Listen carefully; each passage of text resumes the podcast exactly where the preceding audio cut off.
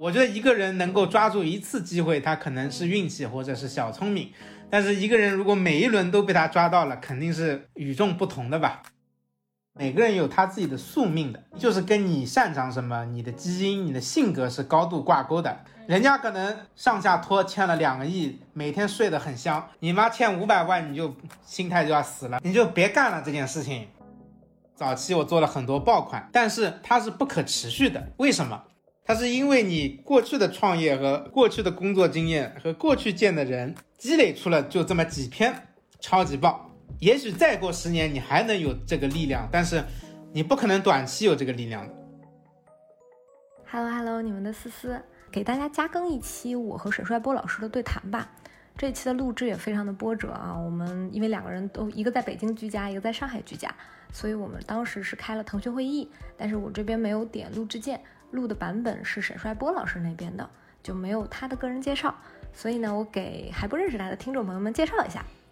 首先，沈帅波老师是头部的财经自媒体人，也是我们的古典自媒体人，非常有名。后来他在去年的时候进军了 B 站，转型成为了破产区知名 U P 主。我对他作为一个财经号在这一路的选择和转变其实是非常好奇的，所以这一期内容有非常多的碰撞，我们俩有共同的一点点的创作理想吧。虽然这期音质不足够满意啊，但是内容实在是非常好，所以也今天发出来给大家。提前预告一下，在下周二，也就是七月十二号的晚上八点，我会和沈帅波老师在我自己的微博再给大家加更一场直播，聊一聊咱中国老百姓自己的破产故事。期待大家可以在微博找到我。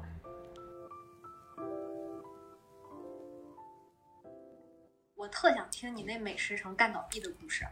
想不到了，您这拿笔的小手还能开店呢。我开过十几个店呢。啊，那讲一讲嘛，这个跟你的基因正相关吗？基因啊、呃，我开店就是想挣钱，开店没有什么理想的。对，所以我迄今都不是很相信别人说我梦想就是让全中国人吃上叉叉，吃上最好吃的牛肉丸，这都是后面编出来的。我当时开店就是因为那那时候早年做微博什么，然后在线上做教育培训网课，赚了一点钱，但是我又觉得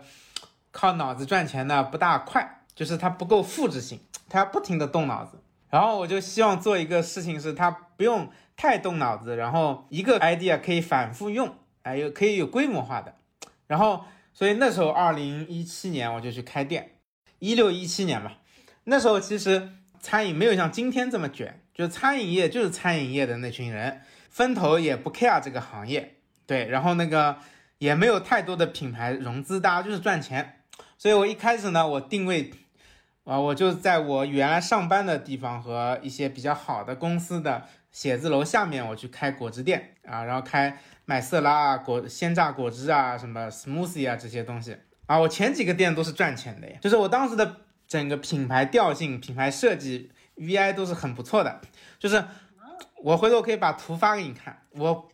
不夸张的说，我那个颜色，我那个黄色、黑色就是今天蕉内的颜色。也就是说，我运用的视觉逻辑其实是符合大牌的啊，就并且呢，大家都是觉得挺漂亮的啊。那么，但是呢，它的产品逻辑错了。我当时我就想明白了啊，这个什么健康是没有卵用的，健康都是反人性的。当时我开的前三家店都是赚钱的，是因为它在我原来上班的那个那个化妆品公司的楼下，还有一个在这个腾讯的楼下，还有一个在一个外资的楼下。这几个公司都符合人均收入很高的这这一特征啊，那么后面的店就不行了。我当时呢很天真的认为说，开了一家开到三家你都成功，就意味着你已经验证了这个复制逻辑，你就可以快速复制了。但是事实上并不是这样的，因为你的产品结构、产品定价啊，然后产品本身，比如说水果这东西就是很容易腐烂。而且你很难去定库存啊，你用什么珍珠奶茶那些粉啊、茶叶啊这些东西都是可以储存一两个月及以上的，但是水果就是三五天就肯定就必坏，所以你很难去定库存，也很难预测啊，也很难降低损耗，所以你的成本就很高啊。就是奶茶店的食材成本是绝对不可能高于百分之三三四十的，在当时啊，我们不说今天，但是我们当时有的品就已经高达 百分之四十五， 而且你降不下来，那么你再加一点钱，你就变成二三十块钱的东西了。那么三十块的东西，你的竞品就不是奶茶了，你的竞品就变成星巴克了。所以你就，那么你包装做再好看，你都是一个小品牌，你也不是星巴克，对吧？所以就是很难啊。反正当时我就通过那一次啊，我开了十个店，后来后来我还放了几个加盟店，后来都垮了，反正就后来不做了。你看我我这么说不知道客不客气啊？你还是一个我们讲哈比较能够洞察人性，然后也精于计算，能够设计产品。如果你开街边店都是这样子，那你说一个普通用户，他今天就是问家里要了笔钱去开，那不更坑吗？对啊，所以这是后来为什么我想到去做这个视频嘛。啊、嗯、哦，那你是开到第几家开始赔的呢？就头两家就没事，头两家反正你在可控范围，第三家就开始不稳定了，是吗？让我想想啊，哎，反正就是好像四五六七八都是赔钱的。挺牛的，因为四五六七八意味着你还要做管理呀、啊。对啊，到后面我的问题就出在了后面要管理了，你知道吧？这个管理就很困难，是吧？这个东西，哎呀，但好还好倒了，不倒的话今天在上海也得倒。往事不堪回首。那你刚才提到一点我还很感兴趣，你又说了美食城，美食城跟街边店应该不是一个坑吧？啊，它有相似性吧。我觉得美食城的问题是它就是服务工作日的，而且大多数美食城都是服务工作日的中午的，所以你付的是一个月的钱，但是你的营业时间就是五五乘以四，就是其实二十个中午或者二十二个中午吧，也就是你的利润要从那二十二个中午出。对，但是你付的是按照这个地段的价格付的整月的钱，所以这是一第一个 bug。 第二个是美食城 百分之九十九点九 的美食城一定是扣点的，扣点的它，但是它有保底的，比如说它保底是一万，然后是扣点，就是说如果它的扣点超过一万，它就按照更高的扣点扣，如果扣点没扣足一万，你生意很差，你也得付一万，所以对于他来说是超级稳赚不赔的啊！你怎么算都是。所以如果你这个店很糟糕，你也你也得付全额租金。如果你这个店做得不错，你的利润不会随着规模的上升而上升，你的利润率是正正比例的啊！所以这就不是一个好生意。嗯，但是他却为你在做日后的内容有了一些精准的储备。那是。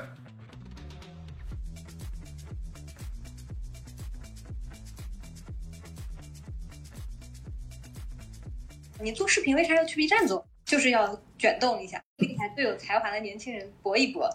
当时其实是这样，我我有几个推导，就是说第一肯定是先做抖音的，然后我发现我这个不是很适合做抖音。为啥不适合？在当时我就觉得我不适合，不适合的主要原因有几个。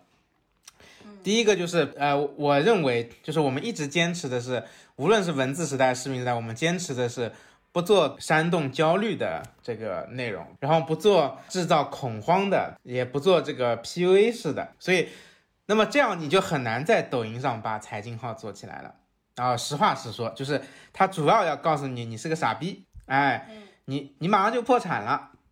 对吧？别人做得好，别人怎么赚到一个亿，然后你却一无所有，就是它的主要套路都是这这一些套路。那我会认为说它不是一个做品牌的路线。如果我希望把个人做成一个品牌啊，其实我觉得就跟我们闪光少女是很像的，那就不应该说每天每一期都是告诉你你不能成为，对吧，家庭妇女，你不能怎么样不能怎么样，我觉得这样是做不出来的。当然它也许流量会很大，但是它不能形成长期的正能量，也不能让每个联想到你的人产生正面联想，那我觉得它就不是品牌的路。第二呢是实在是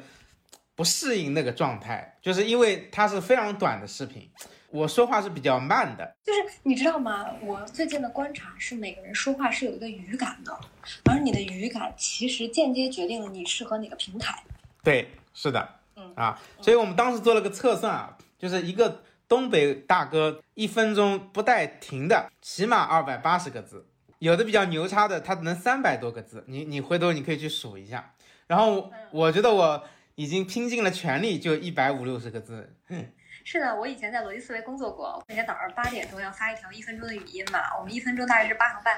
然后以罗振宇的速度大概是三百个字，嗯嗯，二百八到三百，对，差不多。所以一百五呢，就是人家的二分之一。对呀、啊，所以就是我们视频很多读者都是说要开一点二倍速或者一点五倍速看，但是你这个语速就让人感觉到有一些玩味，有一些反讽在里面，有一些笑中带泪在里面。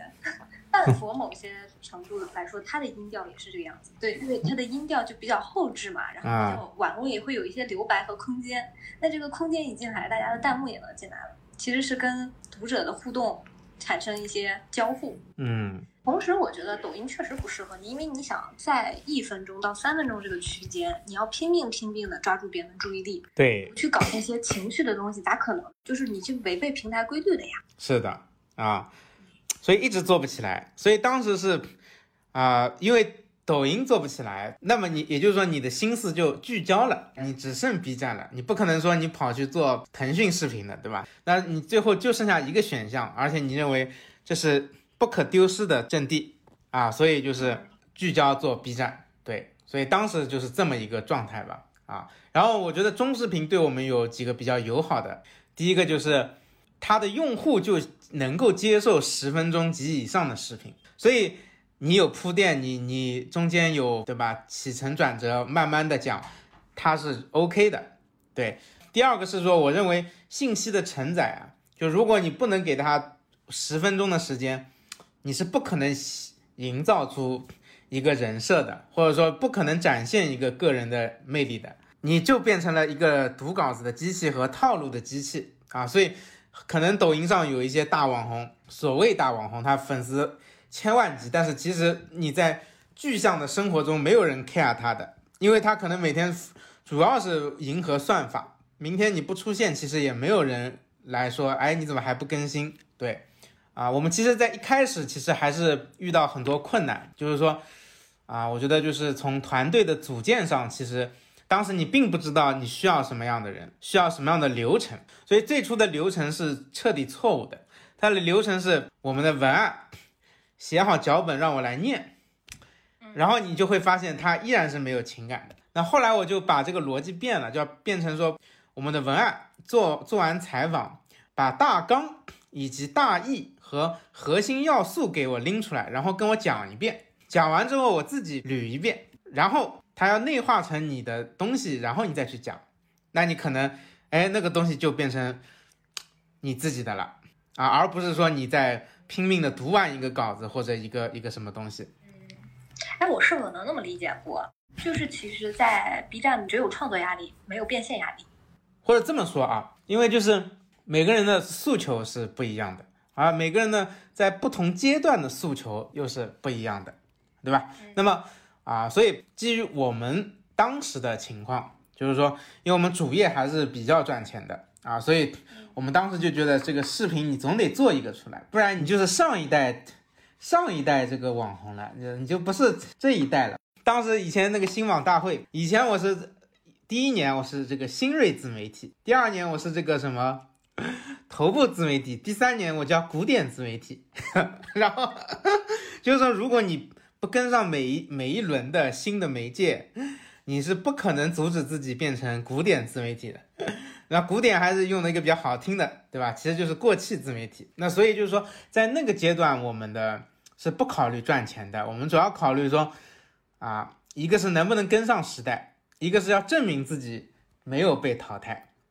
我觉得这两个是当时当刻的最核心的想法。比如说我我们做的内容可能表面上来看是破产，也有每一条视频总有 百分之三十 的人是抱着这个幸灾乐祸的心态在看的，但是剩下的人其实有很多人是学到东西的啊。比如说我，因为我以前我创过不同的业啊，做过不同的生意，我以前在美食城开过店啊，所以我非常非常了解美食城的各种坑啊。那么以前呢，你把它写成文章，其实你你的传播力，我觉得说，因为我们的文章的读者都是很精英的，所以他他其实不是那一群会去美食城开店的人，他可能看完就是觉得还挺有意思的，然后没有然后了。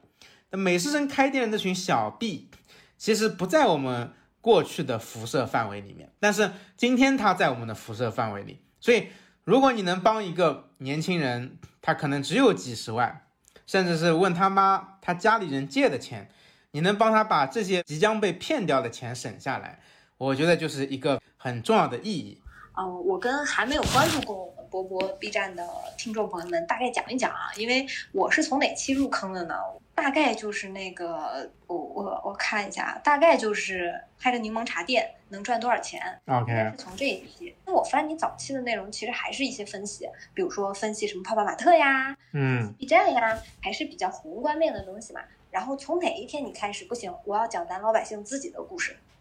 我记得有一天我拍了一期火了，就是什么，我我给你找找。有一天我拍了一期就是，嗯，叫什么来着？健身房骗局吗？没有没有，这个都是很后来的事情。叫我的破产之路啊，然后是那一期开始的啊。那一期讲的啥？那一期就讲的是我我开的馄饨店怎么在三个月里倒闭的。怎么倒闭的呢？还开馄饨店，你太有意思了。因为一般我们脑海印象中的财经博主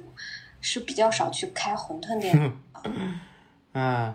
这个事情是这样的，当时因为我前三家果汁店还经营还可以，所以你就觉得我要横向扩张，我要变成餐饮集团，你知道吗？我就觉得这个反正都一样的，没有太大区别的，我觉得。对，我们进军餐饮集团的第一步是开馄饨店，第二步嘛，第一步是果汁店。对对对对，不好意思，我第二步是开馄饨店，然后当时是想的什么位置啊？就是那个餐饮美食城嘛。那个是在上海的一个这个一个园区里的一个餐饮店，你知道吧？这个也是很坑的。首先，我们以前去数人头或者怎么样，哎，我当时算了一下，那个园区可能有三十栋楼，那么每一栋我们算它有三千人。那你这三十栋不就有三万人，对吧？嗯。但是呢，你忽略了一个事实，就是我们先抛开入住不入住这件事情，就是说，他这些楼都是卖给国企的。嗯。他那个三十栋几乎全是国企总部大楼。那么国企呢，它的一个使用率就跟民营企业不一样。民营企业一栋楼三千人，恨不得给你塞五千人进去。他那个三间楼可能有一层都是什么办公室啊、呃，一层会议室，一层什么接待中心，一层展厅。他那个三千人一栋楼最多也就一千人。然后呢，国企大家福利都很好的，副一层还有食堂，但是你在外面是永远看不出它里面有食堂的。所以他们那里最后三万人实际上也就七八千人，那么导致的，并且呢，这七八千人还有食堂，它是食堂。吃厌了之后，我今天出来换换口味，出来吃一点东西。所以你这你这个财务模型你就测算错了，你从一开始就错了，你知道吧？这个东西。嗯、什么想要开馄饨店呢？但是肯定有你自己的思考呀。我的思考就是很简单，就是我觉得不要做装逼的，不要搞什么西餐啊这些啊、呃、高档酒店这些东西肯定是赚不到钱的。那么要做人民刚需的，哎，我认为。面条啊馄饨啊果汁啊这些都是刚需，我当时就是这么理解的。这个事情就是说，不是说馄饨店不能做，而是说那个位置确实不大能做，那个位置可能干啥都不行，只要是餐饮。哎，是的，反正我觉得就是啊，当年这这些事情还是比较有启发吧，我就我只能这么说。嗯，那这三个月就倒闭了？那肯定的呀，你不能再赔下去了，赶紧撤了。三个月咱亏钱了吗？三十万呀。妈呀，馄饨店还挺能赔钱的呢，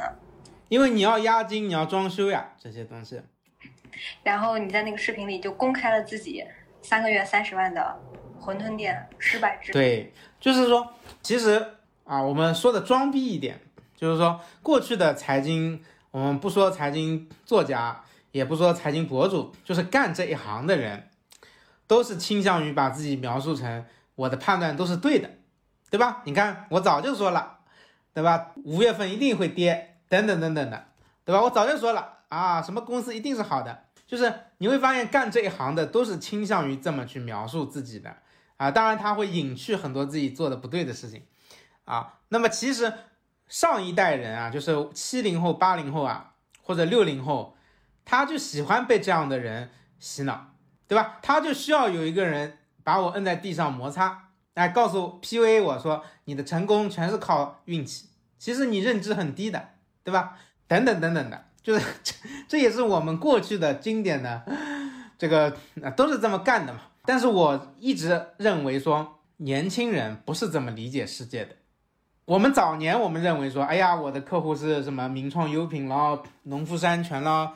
对吧？奥特莱了，对吧？然后那些民营老板一听就觉得哇牛逼，一定要跟沈老师合作，对吧？请他做啊！但是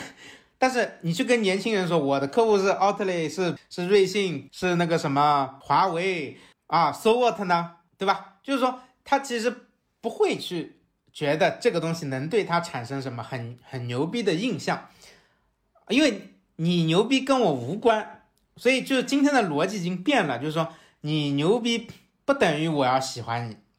我要喜欢你一定是要跟我有关系，或者你的某一种特征我很喜欢，某一种主张我很喜欢，所以这是我觉得时代的在媒介这个领域里面最大的一个变化。我补充一个洞察，就是 B 站的用户确实很喜欢，就是你你也踩到了 B 站的脚脖子上，哎，就是 B 站用户的脉搏上，因为 B 站用户就爱看就是坑，爱看解密，爱看坑，爱看你把姿态低下来讲自己的破产，嗯，那条彻底让你 get 到了，就是我们所谓的了解了一个平台用户的这一点，是可以这么理解吗？我觉得不不，这个逻逻辑不是这样，就是说，这个逻辑的这个占一部分，就是说拍的时候我就觉得说这一条应该是不错的，对，然后呢，但我觉得是这一条让你放开了，就是我觉得大多很多人他做不到的原因不是因为他不理解，就是你会发现大家去论坛，大家去，尤其投资人，对吧？我要看这群这个群体就很装逼的。你他他什么道理他不懂，但是他一张口还是跟你说万亿市值，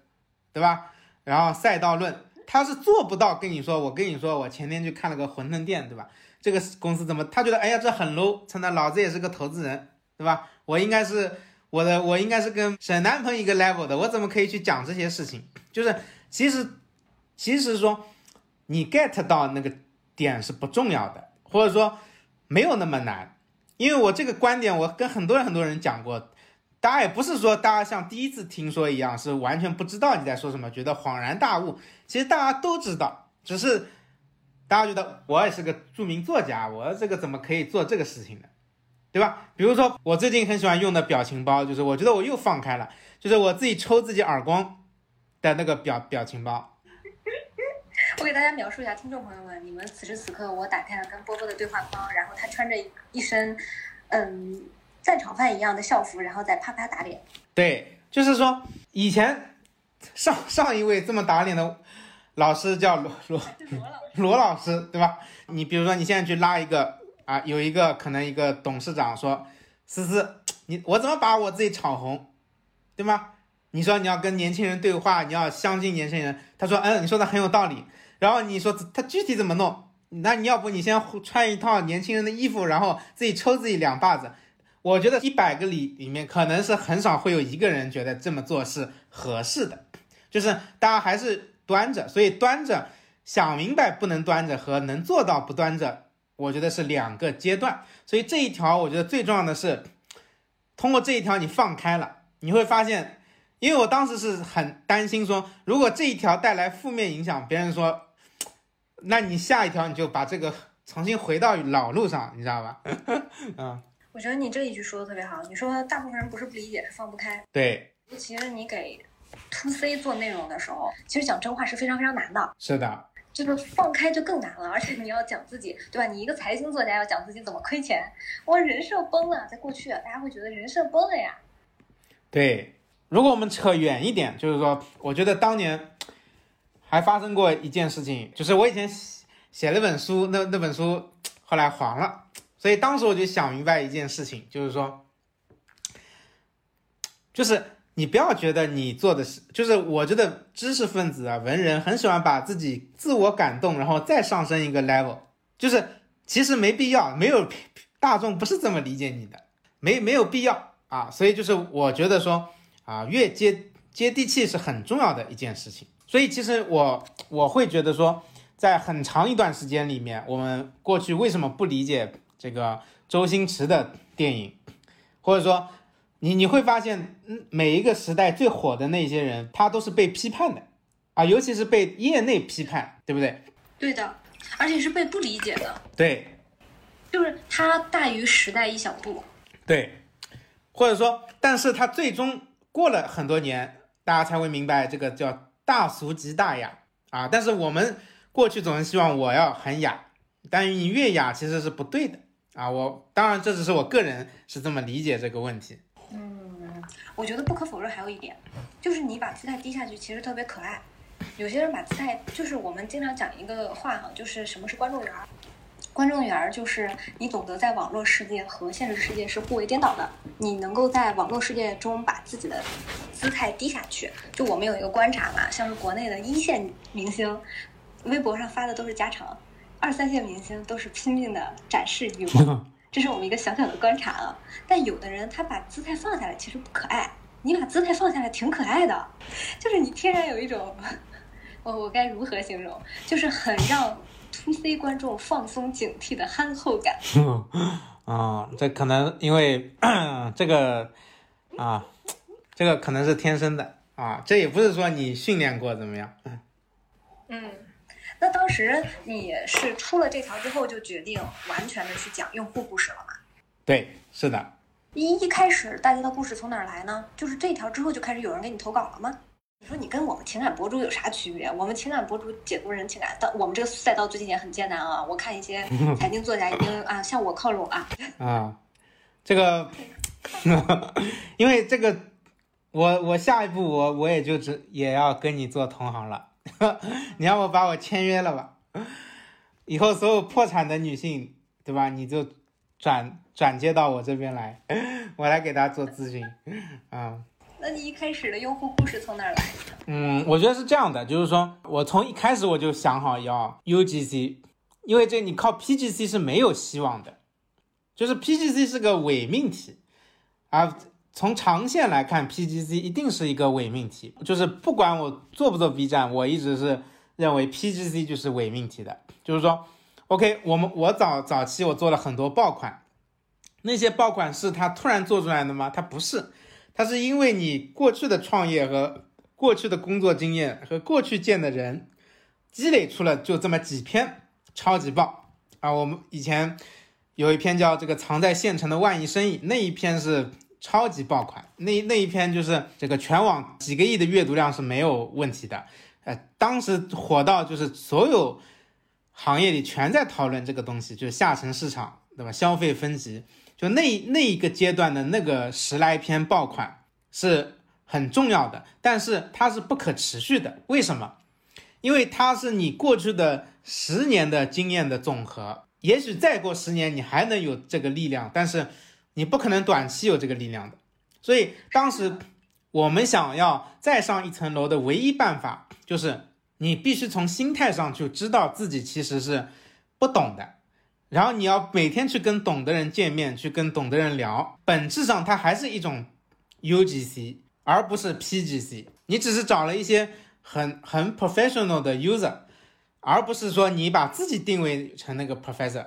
所以后面我们每天做的事情，其实我一直跟别人说，别人问我你的工作主要干什么，我说我的工作主要就是观察和跟各行各业的头部精英聊天，然后总结，然后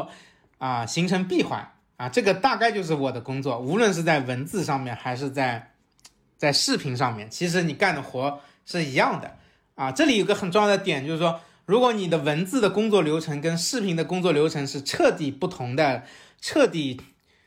就从他从骨子里的方法是不同的，或者说逻辑是不同的，其实你是很难兼顾的。他只有从骨子里的方法是一样的，你的团队才能无缝的训练之后对接到那个平台上面去。我在电话这头一直在笑，因为我觉得波波就是波波，能把我们干的采访这事儿包装成一个特别有意思的话术，特别突然就高端了呢。而且举个例子，我们两家店都在炒小龙虾，你忽然发明了一个分子料理，把小龙虾的肉拿出来炒一炒，给它装回去，然后你叫分子料理，我叫农家店。对，但我很认同你的一点是什么？你刚才说到一个是文字的流程，如果和视频的流程完全不一样，你的团队其实是干不下去的，好吗？我们俩思路在某一点上比较像的。一个比较像的是，我认为只有超过十分钟的内容才有真正的价值和真正的能够，呃，拿到所谓的用户心智啊。我不想跟你讲的很装逼，就是你拿用户的时间这事儿很重要。对对，嗯，十分钟以内没有价值。就对于我们，就是我们过去，嗯、呃，在公号这个体系，其实就是财经号和情感号挣钱嘛，两座巨山，两大巨头。如果你一个财经号今天没有选择去给大家啊那个一下，那你肯定就要通过别的方式。所以我非常非常能够理解，但是你吸引的那些人，就是过去你吸引的肯定是偏精英的嘛，就看财经内容的、嗯、如果没有一定的底子，他其实看不了你的内容。嗯，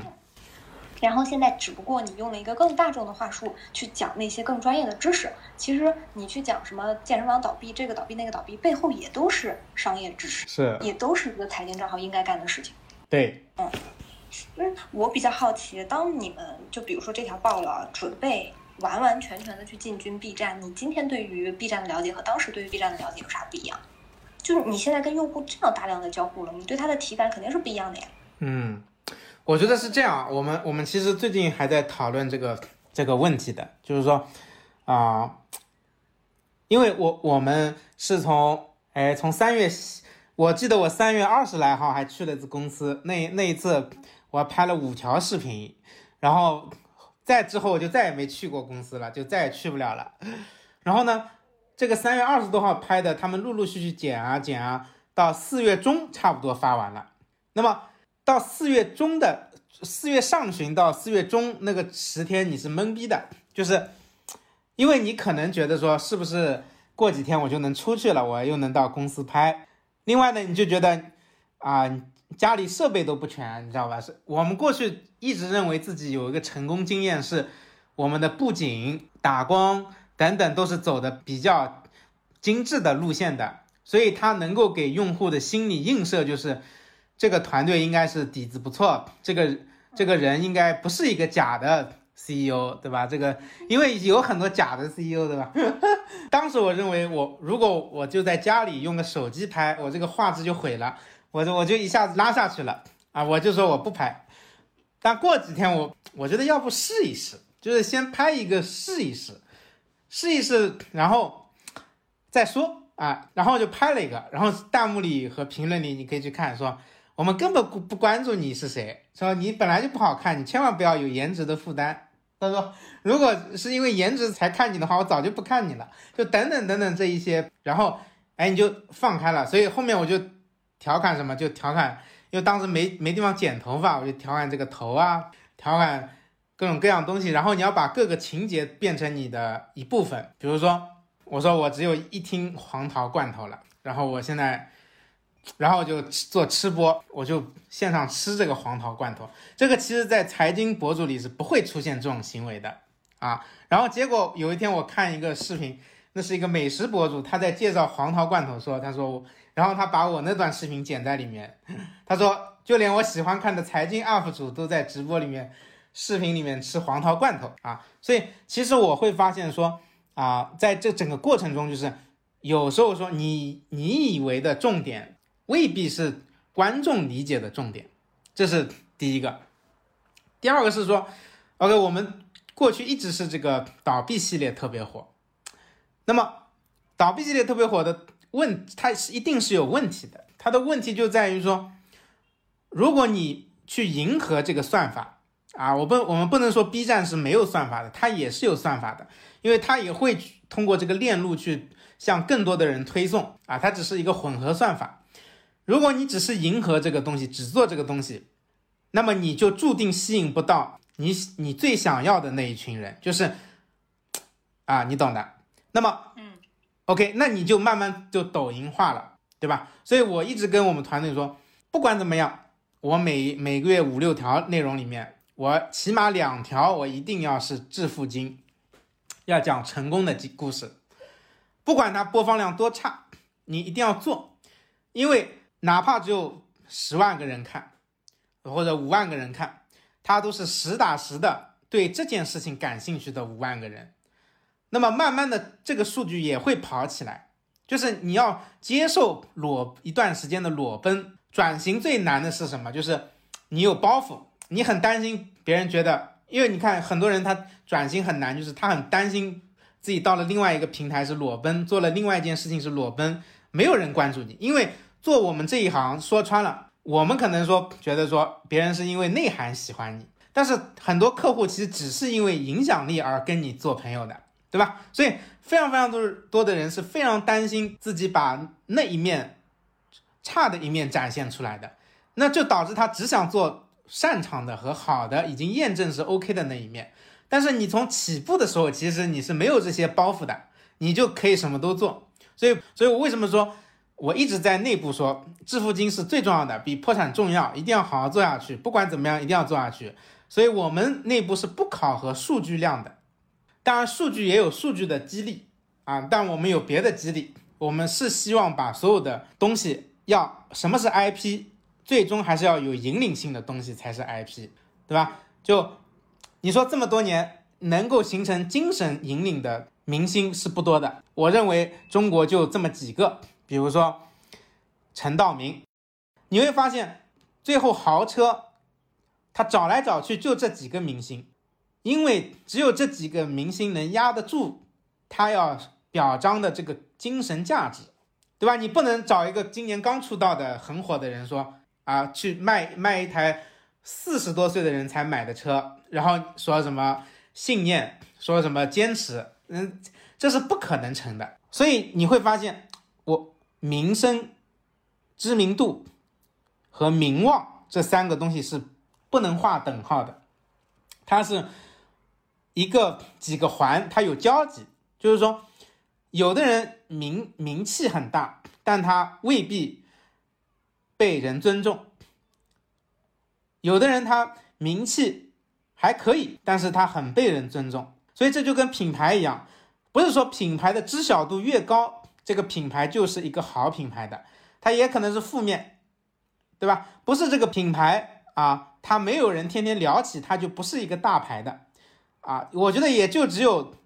这个风投圈的人或者做生意的品牌圈的人往那一坐就开始讨论，我认为这个可口可乐吧，对吧，是一个伟大的品牌。可口可乐的 C E O 曾经说过，我的工厂烧了我都能够重建我的企业，只要我的品牌还在。没有一个正常的消费者往那一坐会讨论这些话题的，只有 B 端的人才会讨论这些东西。所以我们当时想明白的一个事情就是说，我们绝对没有可能在现在做成一个一个超级 I P， 就是说往那一坐人家就讨论说，哎呀那个沈爱波怎么样怎么样，不可能的。就但是很多很多人有这样的妄念，这种妄念是不对的。那么我们要做的一个事情是什么？而、啊、往那一坐大家讨论说，你现在都从哪一些渠道获得这个创业信息和这个做生意的逻辑，你都看些什么书啊？我推荐你看沈爱波，你可以看他经济波财经，你也可以看他 B 站视频。如果能在这个场景你能出现，你就成功了。过去这么多年大家做做这个自媒体啊，做账号，你总是希望说往那一坐就有人讨论你，或者说你是不清楚你的场景的啊。那我觉得我把我的场景要定义清楚，并且你要放弃不切实的追求，那么你就清楚了。所以我们做的一切是围绕着我想出现的场景，我到底需要哪一些内容去支撑，而不是说我觉得这个是系列是火的，我就只做这个系列，那么你就会做着做着就走偏。那么我还是希望有一个精神价值在里面，所以粉丝要要有一个组合，粉丝也分成 level 的。比如说我们有很多很多留言，他说我只看破产系列，你别拍其他的。那么这些留言我是看都不看的，但是他总有 百分之三十 的留言是说两个系列我都喜欢看。 OK，我要做的就是把这个 百分之三十 的留言通过未来一年的努力变成 百分之四十 百分之五十 的比例，那么这就说明我做这件事情是对的。我之前还做了一个采访的，就是采访朋友的啊。那么等到这几个系列它都有一群喜欢的人，你的这个品牌就像你就像这个品牌有不同的系列是一样的，对吧？有的人喜欢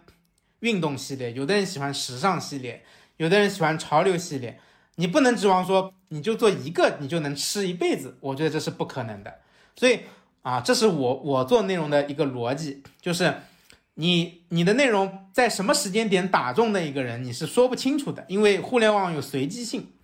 那么你能做的就是你你在你的阵地上面做好你自己，而不是像游击队一样窜来窜去，我觉得这个是很难做长的啊。非常同意，可能大部分人会理解，如果你一直讲破产倒闭的故事，其实你是在讲别人，对一个 I P 来说你没有在讲自己，或者是你大部分的内容，当你大部分的内容都是在讲别人的时候，别人只会被你讲的故事所吸引，记不住你是谁。是，那为什么我不一开始只讲自己的故事呢？因为你自己的故事讲一年肯定讲完了，它是一个消耗战，就是你刚才说的，嗯、呃，本质你还是要 U G C 嘛，因为 P G C 它的量就这么多，你的故事不可能实实在在的发生，每天都有值得讲的东西。那你要做的是长线的内容嘛，所以我们用应该用组合产品的思路去解决这个问题。那也就是你有了过去的呃倒闭系列，还有你的致富经，你的致富经是你想要 pick 的那个人群，那你就可以去调配它的量。这个是一个，我觉得黄头罐头代表了你的人设或者你造梗能力已经出来了，就是你的造梗能力在 B 站这个平台其实是得得到验证的。我觉得这是我不同的补补充视角，嗯，不只是系列，更是人。对，是的。这个人让大家有没有让大家记住，你有没有去刻意设计这件事儿？对，就很多人做 I P 的妄念是，我搞好内容就行了。我觉得搞好内容的每一步都是需要被设计的，它像一个产品一样。如果你不去设计整个用户的观看流程、体验流程，包括他关注你的动作、你的梗，如果你不去设计这些，它自然而然生长出来的概率太低了。是的。嗯嗯。那团队怎么配置呢？你现在做视频，我我觉得你现在就是减配版视频团队，可以这么理解吗？就拍你一个人全拍了。嗯，后期是你们团队进。是这样的，我我们呢就是分成了选选题，然后制作脚本，然后那个然后过脚本，然后拍摄，然后剪辑。这里面我我觉得我再补充一下，就是说有有好几个问题，就是第一就是说 OK， 过去的传统的很油腻的采访都喜欢采采访大佬，那么大佬这个东西呢，他只能说他在他的领域他可能是最有钱的最成功的，但不等于他很善于接受采访和善于 to C 表达。所以由于他是大佬，你又很难控制他，你说你不行，你不能这么讲，你再给我来一遍，这种事情是不可能的。所以你会发现很多大佬的视频是又臭又长，只有极少数的大佬是能做到说啊、呃、做的东西也很漂亮，对吧？所以这是第一。第二是说，我我认为就是说，啊、呃，访谈类的东西的问题还是在于说，啊、呃，它是很沉浸式的，或者说它是要么就是一个问题，比如说抖音上其实很流行的，就你你提问，你说，哎，你怎么看中国未来的房地产？然后啪啪，那本质它的本质它的流量来源是那个问题本身，它就有点像知乎视频化。它有点像问答，它不是访谈类节目，所以它就算流量很大，它对你的 I P 是没有什么加持的。第三个就是说，我觉得这个东西它还是很难做的一个点是说，在这个场域的专专业人士，他未必放到一个一个公众平台上是别人关心的，所以它需要一个一个背书的过程和一个一个让别人接受的过程，而大多数的人在这个过程之前就跳出了，对吧？你跟他说半天，说哎呀，说这个人还是很牛的，怎么样的，早就走了人家的。所以我觉得就是啊，那么其实访谈类节目这么多年做得好的没几个啊，然后呢，绝大多数变成了中国式的对金钱的崇拜的一种采访吧，我觉得是这样的啊。你你说其实引起了我一定的思考啊。我觉得现在真的我理解做 I P 它就是分阶段的事情，对，就是局部做一个解，局部做一个解就是看你进这个平台的时长和你自己本身的手牌到底是啥，然后组排列组合你自己的策略。虽说你自我调侃是古典，但你依旧也是头部，这个时候你要降低自己，或者是你要换一种身位和姿态去切 B 站这个平台。然后因为做那个破产的系列，你找到了一种跟 B 站用户对话的方式，然后我刚才又在问你是怎么实现你的 U G C 的，就是因为大家就很喜欢给我投稿，因为我觉得我们的这个团队其实能留在我们公司的人就很简单，就是他觉得啊、呃，我说的这个起码从技术层面是都是对的，他们认为这一套方法是 OK 的，然后我们才能形成一个团队。那我们就是比较尊重用户吧，就是比较尊重投稿的人，然后我们有的时候我们的人会他听他唠叨三小时，你知道吧？就是我我就发现一个洞察，就是发现一个洞察，就是他给你投稿，除了说他希望你表达出来，因为很多创业者是孤独的，这跟我们过去做头部财经是不一样的。就是那些大佬大佬他当然他也认为自己是孤独的，但是他有的是人愿意跟他聊，但是那些小老板啊破产的啊，真的是没有太多人愿意跟他聊。所以如果说我我愿意配一组人陪他聊，然后他就觉得很高兴很高兴，这是我们自己发现的一个点。明白，我特别理解这一点。我想知道的是，你会预先有什么判断吗？就是给你发私信的，觉得比较有意思的，都让团队去接触一下、聊一下，还是其实，嗯，你你你会选那些能被讲述出来的好故事，然后精准的让团队去跟进？我们目前来说是所有的我都会对接的，就是所有的来找我投稿的，我都会给他对接到相关的人，然后他们会去判断说怎要能不能做啊？因为我一直认为说，我们凡事都不要去预判，就是当然，如果那个人说话一上来就神志不清，那我肯定也不对接，这是肯定的。但是如果上来他大致说清楚了他是做什么的，然后是一个什么样的故事，他很有意愿分享，也肯定说真话，那我一定是对接的。高啊，波波太高了！你现在看似是在 to B 的，在做 to B 的生意，看似啊，其实你也通过这一波沉淀了一波中国小老板的资源。是的，你做了很多，你做了很多群讲他们在做的事情。上次我跟他们聊的稿子嘛，就是我在拆为什么他们大概有八千个会员，八千个会员都给他们交过小两千块钱。然后往上它就两个产品嘛，一个是一九九九的，一个是六万四千五的私董会，嗯，给他们带来的营收非常非常的丰厚。但其实你非常巧妙的用你 B 站的视频吸了一波老板粉啊，你可以这么说啊，可以这么说。鹅鹅鹅鹅鹅，像高啊波波高啊，利用率极高啊！你哪个故事是让你比较感慨的啊、嗯？如果今天举个例子，今天一个听众朋友他过去没有关注过你的 B 站。然后如果你给他推荐一集是从你 U G C 征集来的故事，你觉得哪一次给你的触动比较大？嗯，是我最近拍的一期致富经，我觉得是挺挺触动我的。他大概讲的就是这这一期视频，我跟你说是他的女儿来投稿的，就是因为 他, 他的女儿来找到我们说啊，他爸的经历很传奇，然后希望如果有可能能能拍一拍。当时我其实没有太当回事儿的一开始，然后我就对接下去了。对，然后他大概讲的故事呢，就是说他爸原来是改革开放初期的时候就做生意啊，摆地摊啊，打工啊，慢慢存了点钱就就做点小生意啊，卖衣服在广东。然后呢，后来他很早就发现卖衣服这个东西以后会很卷，然后那个因为需要的款式很多，然后那个库存很高。然后呢，他就觉得说要那么多款式，那么多库存，这个钱以后赚不到。然后他就去给酒店做服装定制，就是做工装，那就是你只需要一个款式，你就一次就能卖几百套，然后只需要大概几种版型，你就能卖给所有酒店。所以他就发现这个是能够降低生意难度的，然后他就做这个。然后后来呢，他做着做着，他跟酒店的采购关系很好，他就发现说酒店不仅要采购衣服，还要采购窗帘。这个窗帘也是卖布头，卖衣服也是卖布头，那窗帘这个布就更简单了。所以他就转型，他就不卖衣服了，他就转型去给全中国的酒店，就是当年的高端酒店去供窗帘。那么他他当时呢，他做的最牛的事情是，他先做了几个样板酒店，然后正好有一个就是啊，非常重要的会议在那个酒店举办，有一个非常重要的领导人在那个酒店的那个窗帘下面跟外宾拍了个照。然后呢，当年八几年，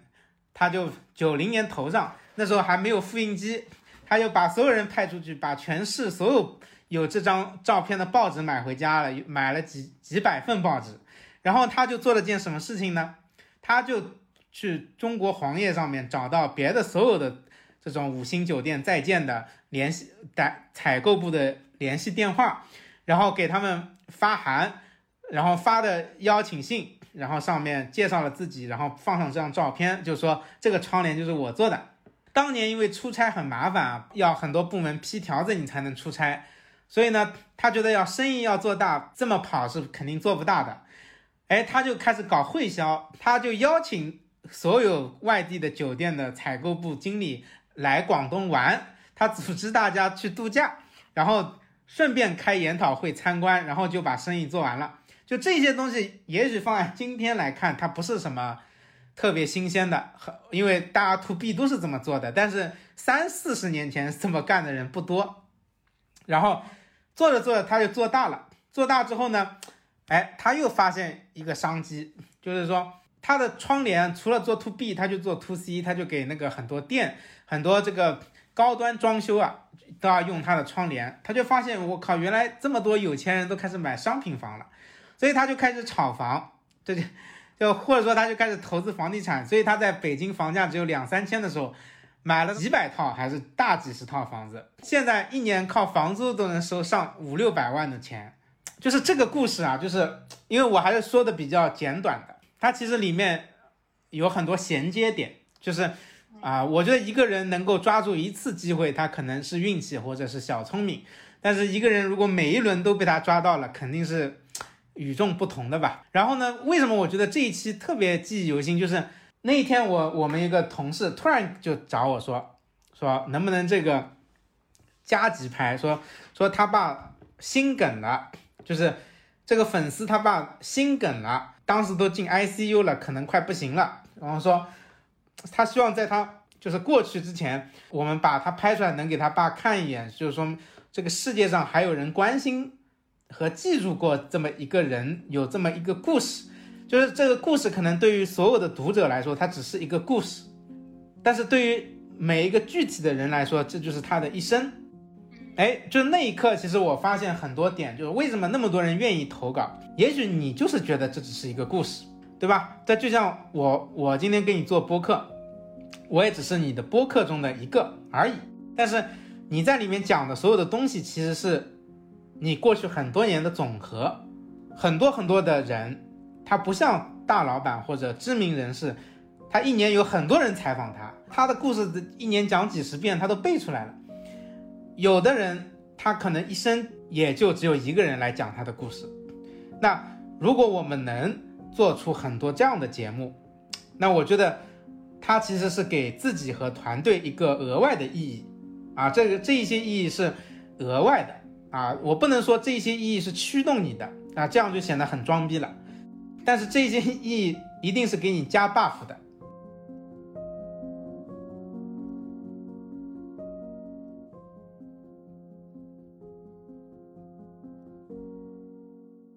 如果让你去形容一下，就是你在 B 站视频里讲的那些嗯老百姓的故事，嗯，你觉得大家在创业上或者是做生意这件事上都会踩哪些坑呢？我觉得这个这个就非常非常多了。踩的比较多的是哪三个呢？还比较多的不止三个，其实大家犯的比较多的还是，我觉得第一个点就是说，他其实没有做好从职职场人到生意人的转变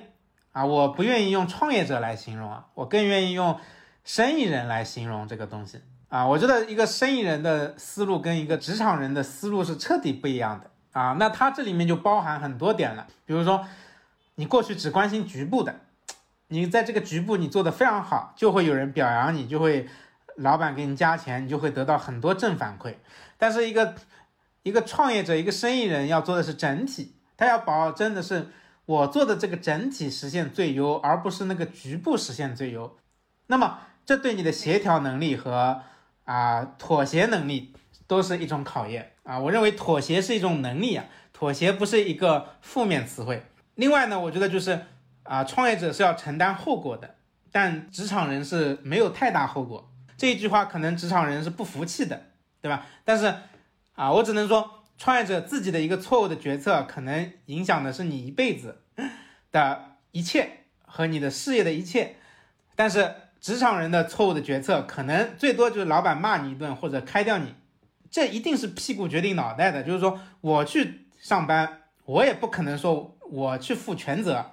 但是这里面最大的区别是什么？一个就是实盘炒股，一个就是模拟炒股。就是模拟炒股你会发现股神真的很多的，每个人都能高抛低吸，因为你没有损失感，你也没有对损失的恐惧，你知道这个损失是假的，对吧？但是实盘你不管你放多少钱，你就是很担心，你就是很焦虑，所以你就很容易做错很多东西。所以这是我觉得大家一定要做到第二点，就是要学会吃亏的，然后要要负责任的，要理解这个损失是人生的常态的。第三个就是我觉得一定要忘掉大佬说的所有的话，就是大佬就是骗骗你又不花钱又不交税的，或者说大佬也不是故意骗你，他可能他说这样的话也是他的业务需要，也可能说他只能讲这一些没没有卵用的东西啊。那么我觉得说这一些年大家氛围金科玉律的东西都已经崩溃了，比如说赛道论，赛道论的成立前提是移动互联网刚来，大家都在跑马圈地，而今天没有地了，所以赛道论就不存在了。比如这个风口论我觉得也过时了，因为已经没有风口了啊，你还天天风口论啊，所以我觉得人啊，就是这个小富由人大富由天啊，就是创业者还是要明白自己是有边界的，就是你先努力做到小富吧，然后你再考虑说如果你有那个命你可能就成为大富了，对吧？比如说我们以前有个朋友、呃、这么多年生意都做得很一般的，做什么甲醛消杀，做甲醛这个清理的，你说这个生意呢，每年赚点钱也做不大，这两年发财了，因为他改行做做那个新冠消杀了就是你说他是预判了什么一个一个巨大的产业吗？这个肯定不是的。那你说今天如果一个普通人他想变得有这种商业思维，或者是能够创造财富，不想仅仅打工，你觉得他有什么办法吗？你刚才说你看啊，大佬的话也不能信了，然后对吧，那个他想创造小富，你觉得有啥办法吗？总不能咱去开馄饨店吧，这个感觉馄饨店风险很高呀。啊，首先我们先要说清楚怎么定义小富，就是比如说我们按照啊、呃、国标，或者说可能一百万美金叫就就叫小富，那我们再来讨论。如果按照上海标准，这个就很难讲了，这个东西人要接受现实啊。我觉得成为小富这个东西，就是你一定要把自己有什么和会什么盘清楚，就是所有东西都是过客。这个事情是我这两年想明白的，就是啊，因为我每天接触的商业案例可能是普通人的 N 倍，那我一年下来就是 N 乘以三百六十五倍，对吧？就是在一开始你总是会觉得，哎呀，我也是不是能干那个，我也是不是能干这个，我还干什么采访，做什么自媒体？后来你发现不是的，就是每个人有他自己的宿命的，就是你的宿命就是跟你擅长什么，你的基因，你的性格是高度挂钩的。哎，比如说你就是个胆子不大的人，那你就不要做那种利润很薄但是流水很大的生意，因为那种生意需要很大的胆子，因为它需要借很多钱，需要滚滚动资金，你你就说说穿了你就做不了这件事啊。人家可能上下拖欠了两个亿，每天睡得很香，你妈欠五百万你就心态就要死了，每天睡不着还吃安眠药，对吧？你就别干了这件事情。就是你周围有什么资源决定了你能不能做什么东西，这是我觉得过去就是这样的，这个是赛道论之前大家都是这么干的，只有说这片土地是一个人都没有，你才能选择我要干这个，我要做聊天，我要做电商，对吧？我要做那个。绝大多数人没有什么可以选的。比如说我有个朋友他做的很大，他是收收垃圾的，全中国的电子垃圾有很百分之二三十都是他们家收的。那他是选择做这个的吗？不是，他他爸就干这个的。他爸是选择干这个的吗？不是，他爷爷就干这个的。他们那个村在河北保定，他们那个村从大清朝就开始收废品了，也就是他是正好到他这一代，赶上了什么环保概念，然后呢又赶上了全球化，在海外就是什么非洲、东南亚建厂，因为在东南亚他们自己是没有能力，和非洲是没有能力处理那些电子废品的，它是送给你的啊，它不是买的，它送给你还要付你钱，然后你把东西弄走，然后你把它里面各种稀有金属给提炼出来，然后再压成坨，再运弄到中国，卖给中国的各种各样的化工厂啊什么的。就是说 OK， 今天我们说了这个逻辑你就能干吗？不是的。这就是这一些年风投圈给大家带来的精神精神余毒。我跟你讲，就是知识分子最大的弊病和问题，就是他以为自己想明白一个道理和看明白一个生意逻辑，就以为自己有了底层认知。哎，我这个说到这些词我都觉得恶心，就他总觉得自己就明白了，就自己就能干。你能干了，你干不了的呀，就是人家干了几辈子了。所以你要从自己身边下手，你往往你会发现从身边的生意做起，你能 touch 到的资源做起，你可能做了一些年你就做起来了。哎，你非要去做那些跟你八竿子打不着的东西，你也能力覆盖不到的，资源也覆盖不到的。我觉得，然后你每天看，对吧？什么沈沈南鹏的、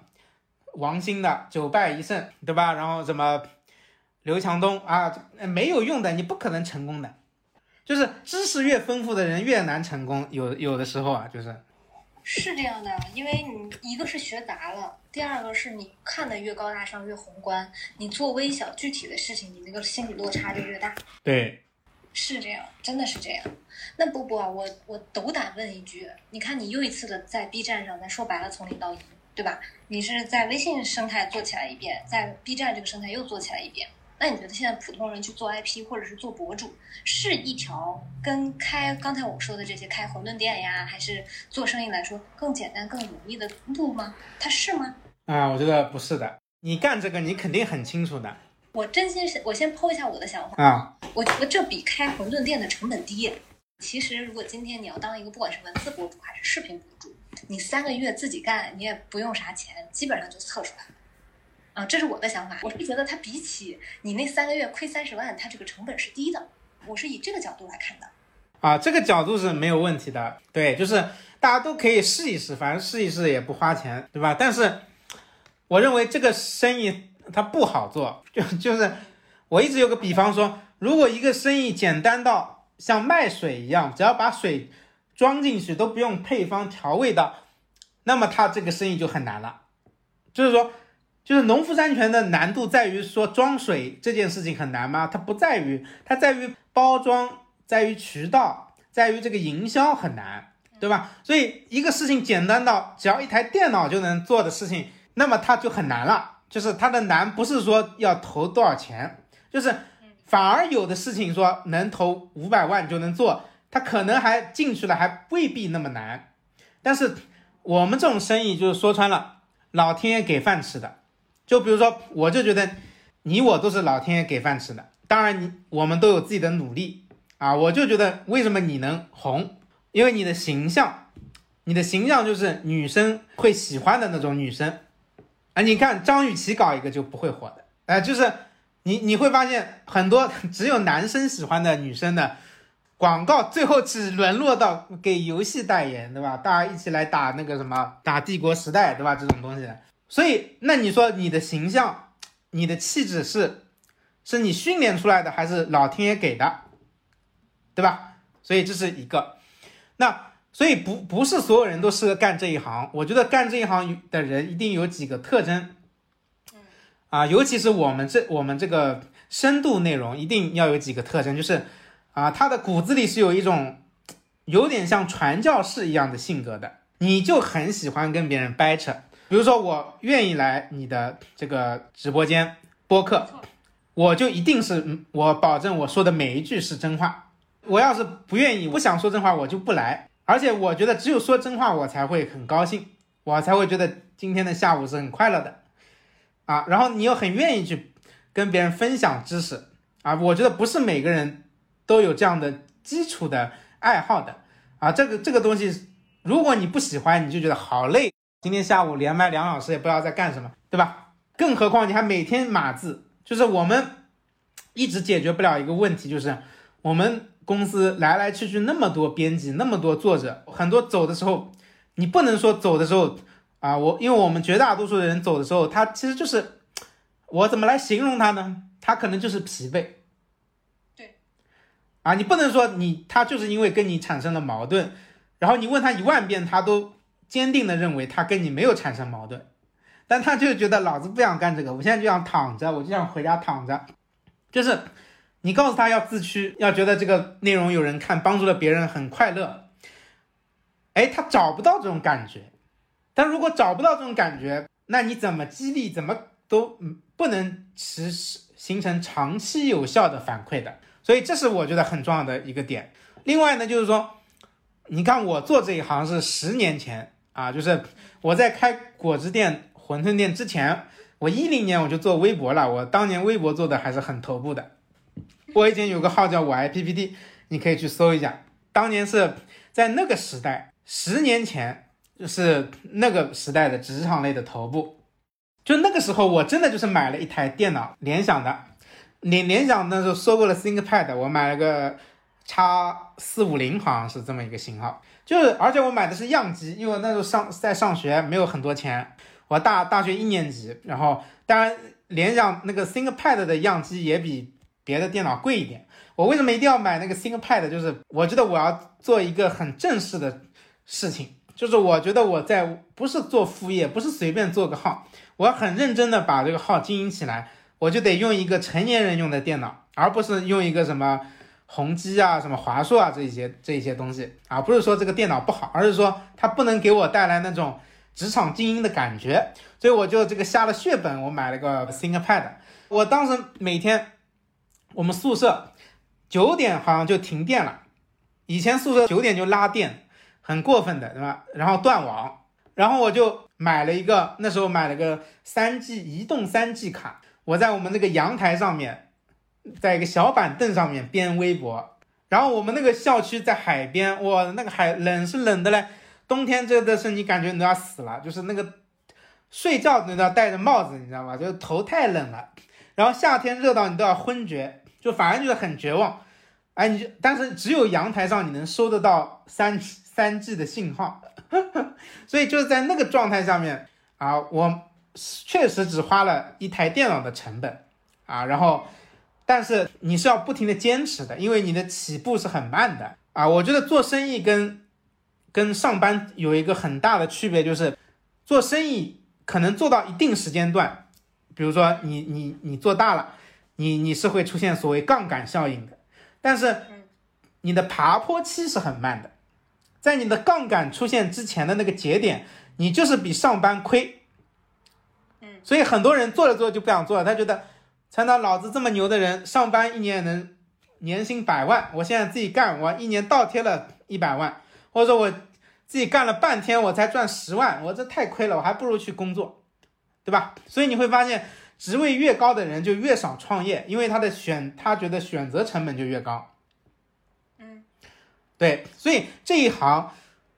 你要坐得住冷板凳，你有可能就有一天能能成为角色。所以这一行我一直认为它不是一个典型的生意的原因，是因为它更像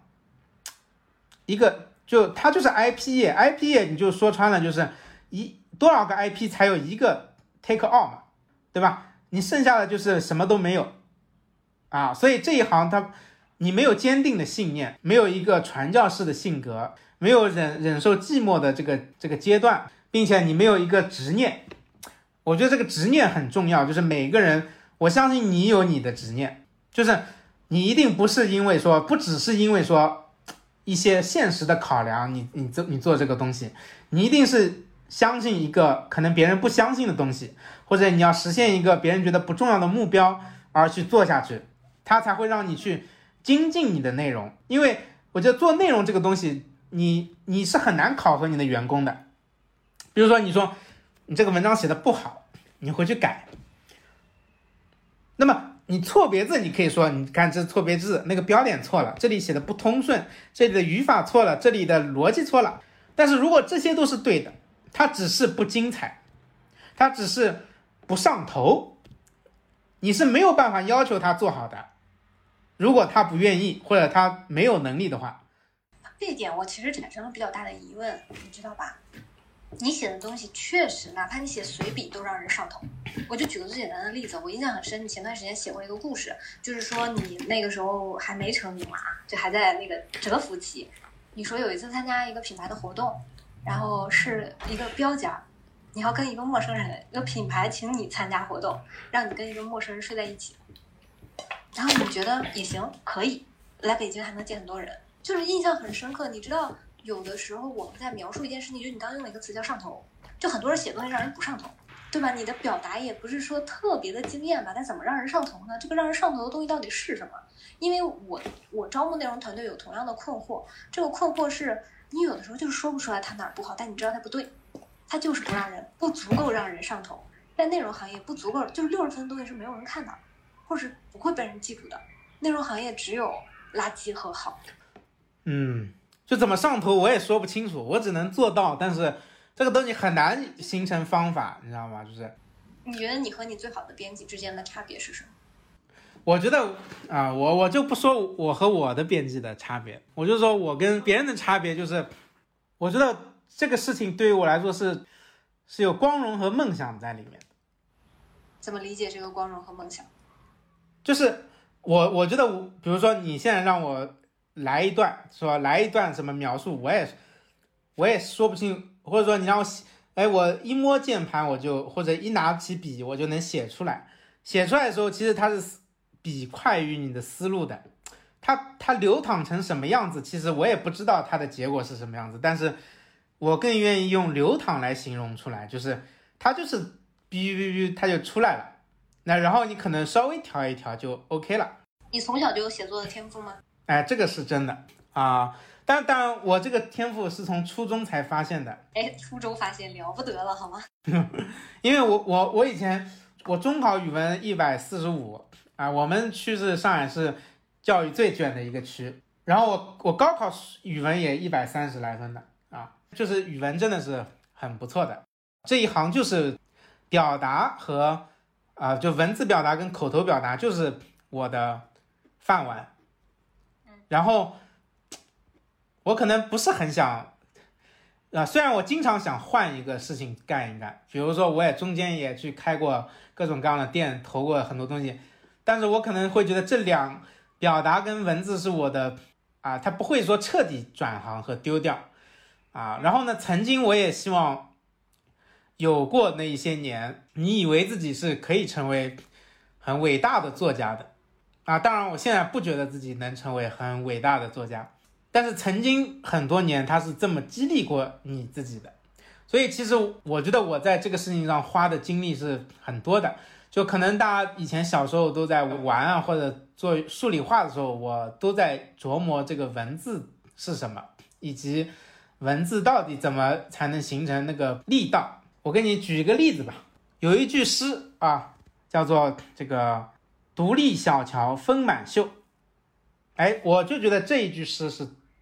最好的之一啊！为什么？就是独立小桥风满袖啊，就一个人独自立在一个小桥上面啊。古人的衣服都有很大的袖子，然后风吹进了那个袖子，把那个袖口撑满了，对吧？就是这么七个字，他用七个字就说清楚了。就好的文字一定是不多一个字，不少一个字，不长不短。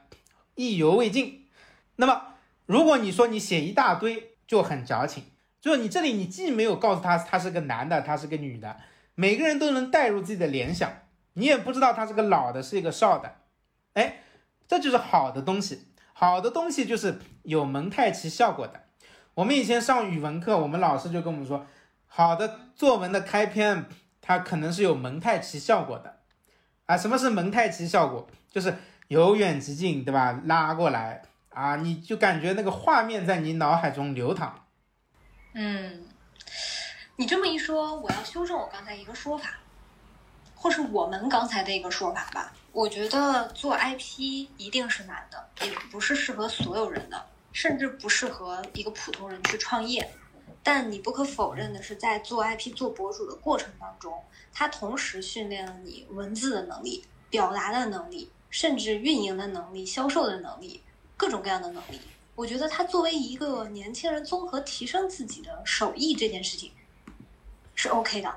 就是可能我再写也写不成波波，但我今天开始写了，稍微写得好一点，就很有利于我的、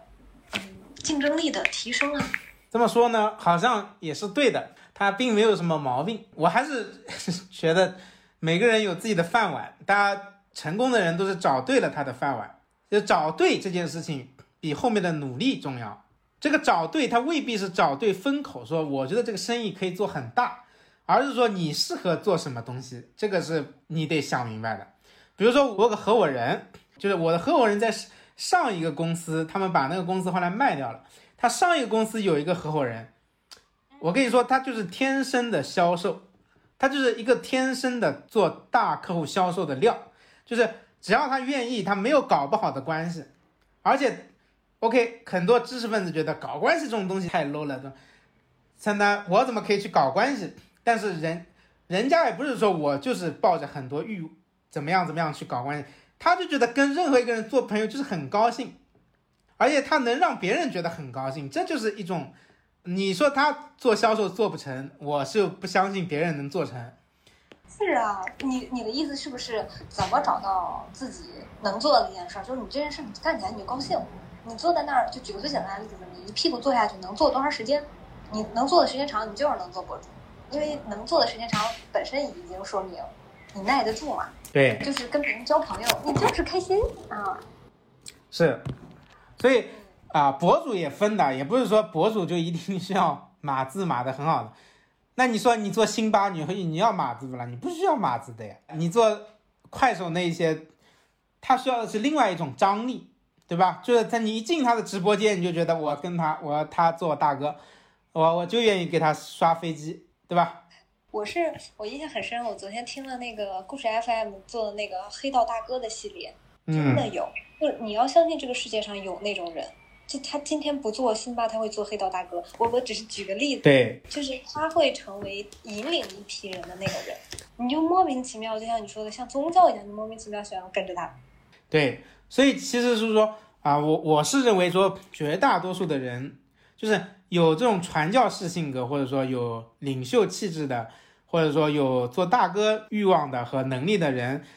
他他永远是正态分布量不大的。所以这一行它不是说是个人人人都是产品经理的，以前有本书叫这个名字，对吧？这不可能的。就有的人就是对产品敏感，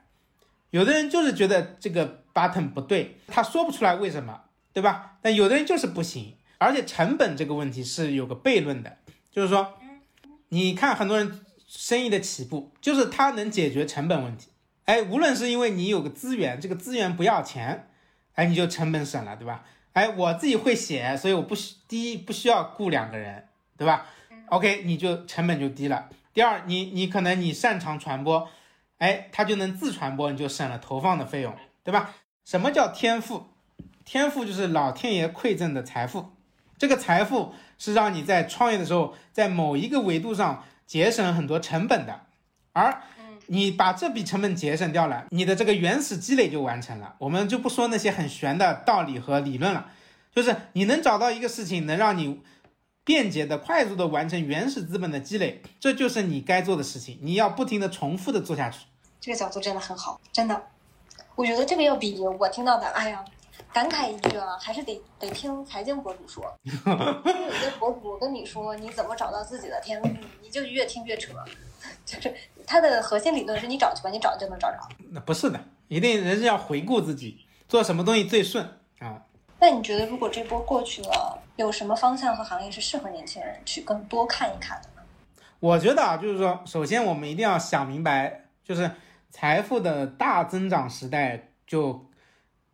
个人财富的大增长的时代就已经结束了啊、呃，但不是说财富就等于一切啊，但是必要的财富每个人都要去争取，这是你捍卫你过得体面的一个很很重要的东西。但是说 OK， 你现在五千万八千万一个亿，你觉得你们差别很大吗？我是感觉差别不大的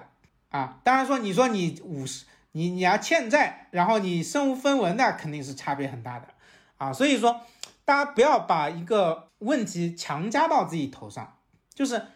你成为不了马云不等于你不能过得很好，不是人人都能成为张一鸣的，对吧？你这个困惑你就不要摁在自己头上了，但是你可以过好。我可以这么说，在中国的一线城市，你有一些独特的技能啊，你真的是有过硬的技能，你赚个三万块一个月不成问题的。那么当然了，大家要拿那个什么数据，对吧？多少人多少人多少人怎么样，那个没有可比性的。嗯，啊，就是你真的说，你说我就能够做 B 站爆款，我就这个基因，或者我就能帮别人把小红书给经营起来，我就能抖音，我就懂算法，这些都是硬技能啊。你就是能过上还不错的生活，然后你再有一点理财意识啊，怎么样怎么样，你还很情商很高，会结交结交朋友，你你是能成为一个中产的。但是你别把上来你就说我没有时代机会啦，哎呀我这个那这个就很丧了。我是我一直介于说这个，但是我也非常忌讳讨厌投资人那种欲求不满的极致的贪婪，带来的一定不是幸福。就极致的贪婪带来的一定是你想要更多，并且你是极度不幸福和极度焦虑和极度痛苦，只要看到有人过得比你好你就痛苦。是我前两天在看那个 WeWork 嘛，就初创玩家，就我真心的感受是那个时代明明就在几年前，但为什么让你感觉已经很远了呢？那种疯狂，嗯、呃，那种极致的贪婪嘛，我就觉得，我、哦、天哪，那居然是几年前的事儿啊！我觉得没有必要，就是因为我发现，就是说，其实全世界啊。他都会经历过那个时代，比如说在日本，我们说他泡沫经济破裂，然后什么失去的二十年三十年，他在八几年的时候达到崩溃前的巅峰的时候，所有人都喜欢买名牌，去海外买两套房子，哎呀全世界都是日本人。你到九十年代出现了什么？世界首富优衣库啊，就世界最大的企业之一吧，优衣库啊，刘景正，他就是泡沫经济之后，大家觉得我不需要浑身贴满 L V 了，我觉得优衣库也挺好，对吧？你到欧洲去，德国那个很大的超市叫阿迪啊，这个中文叫什么奥尔迪还是什么东西的啊？阿迪，我我当时在那个丹麦，我你在丹麦的超市里买一罐可乐折人民币要三十到五十块人民币啊，但是你到阿迪里面去买。买一打也就三五十块，就也就是跟跟国内的价格是差不多的，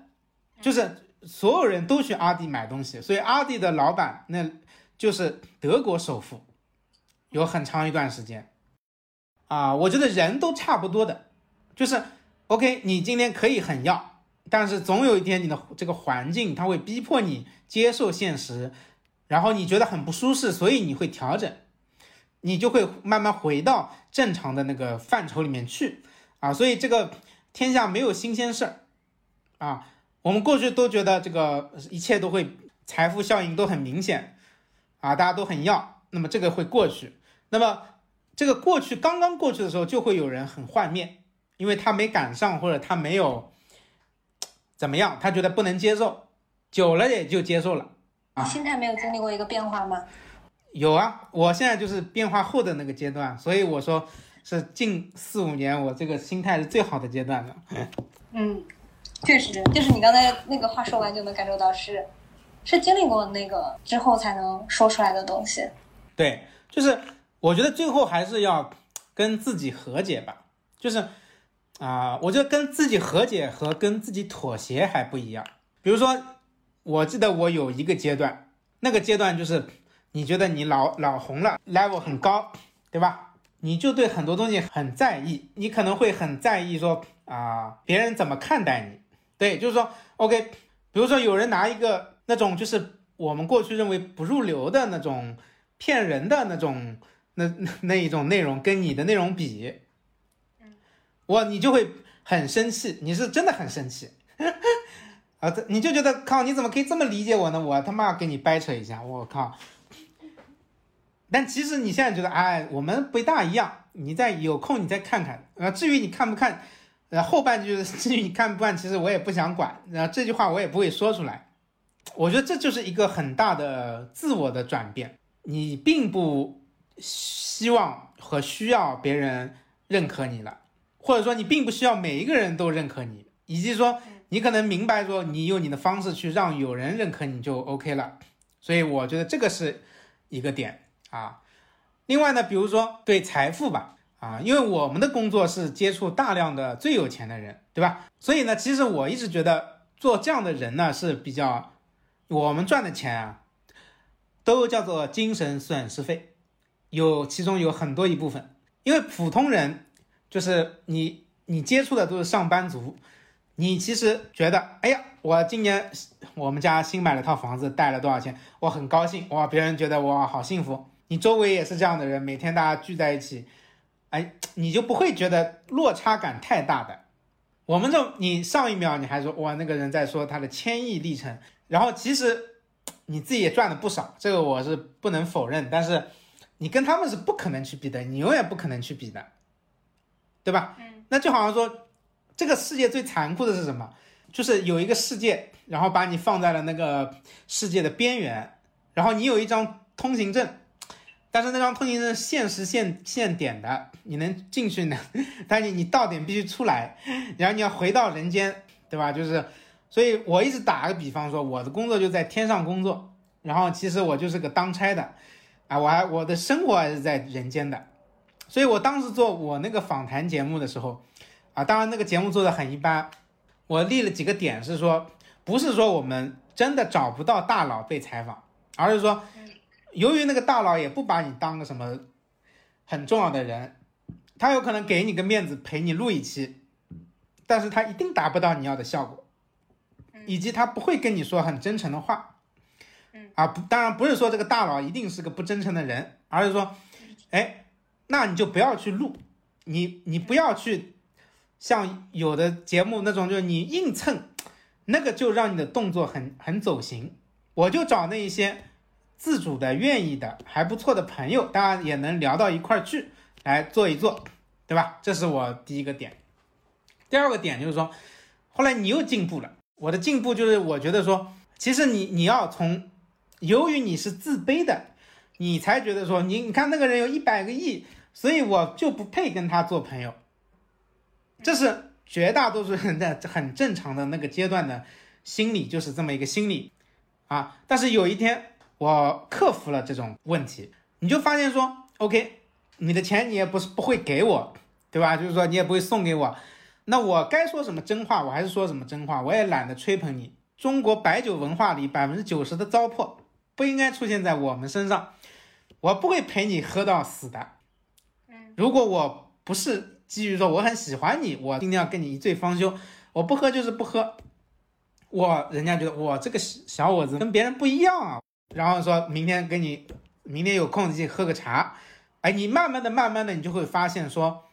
啊，有独立之人格，你才能形成别人对你的独立的认可，而不是说你凡事你都是啊，那个李李荣浩那个歌啊，假如我年少有为不自卑，那么年少有为是很多人能做到的，那不自卑是很难做到的。而且我我后来品了一下，就是说他不是说因为我年少有为了所以我不自卑，他说年少有为逗号不自卑，就是这两个是并列的啊。所以我就觉得说我们这个圈子啊，问题大家都有病，得病的那些人都其实在全社会看来都是很优秀的人，但是他们病得很重，他们都快不行了。我跟你讲，就我经常要安抚着有一些还关系不错的朋友的，就是说你真的要说服你自己，你是你要自信，你的自信自负自卑它是可以循环的，你你要么过度自信，要么过度自负，过度自负就很容易过度自卑。你最好的状态就是哎，我知道我也赚不到很多钱，但我觉得我还不错，你愿意跟我交往你就跟我交往，你不愿意呢我也不不会怎么样。这个时候你就想通了，你想通的时候你就很舒服，你你跟你的朋友和任何一个和合作伙伴和接触的人，你跟他产生很很舒服的感觉，他就会喜欢跟你交往下去。你不卑不亢就舒服，你天天舔着别人，别人还觉得哎呀跟你在一起很拘谨很累的。所以就是我觉得这是一个很重要，所以啊，回过头来看，超大的大佬和年轻人跟我们之间，每个人都是独立的人格，我们要尊重独立的人格，并且认可独立的人格。我们跟任何人相处都是因为他身上有个人格，有一个闪光点，我特别好，对吧？所以我们在一起玩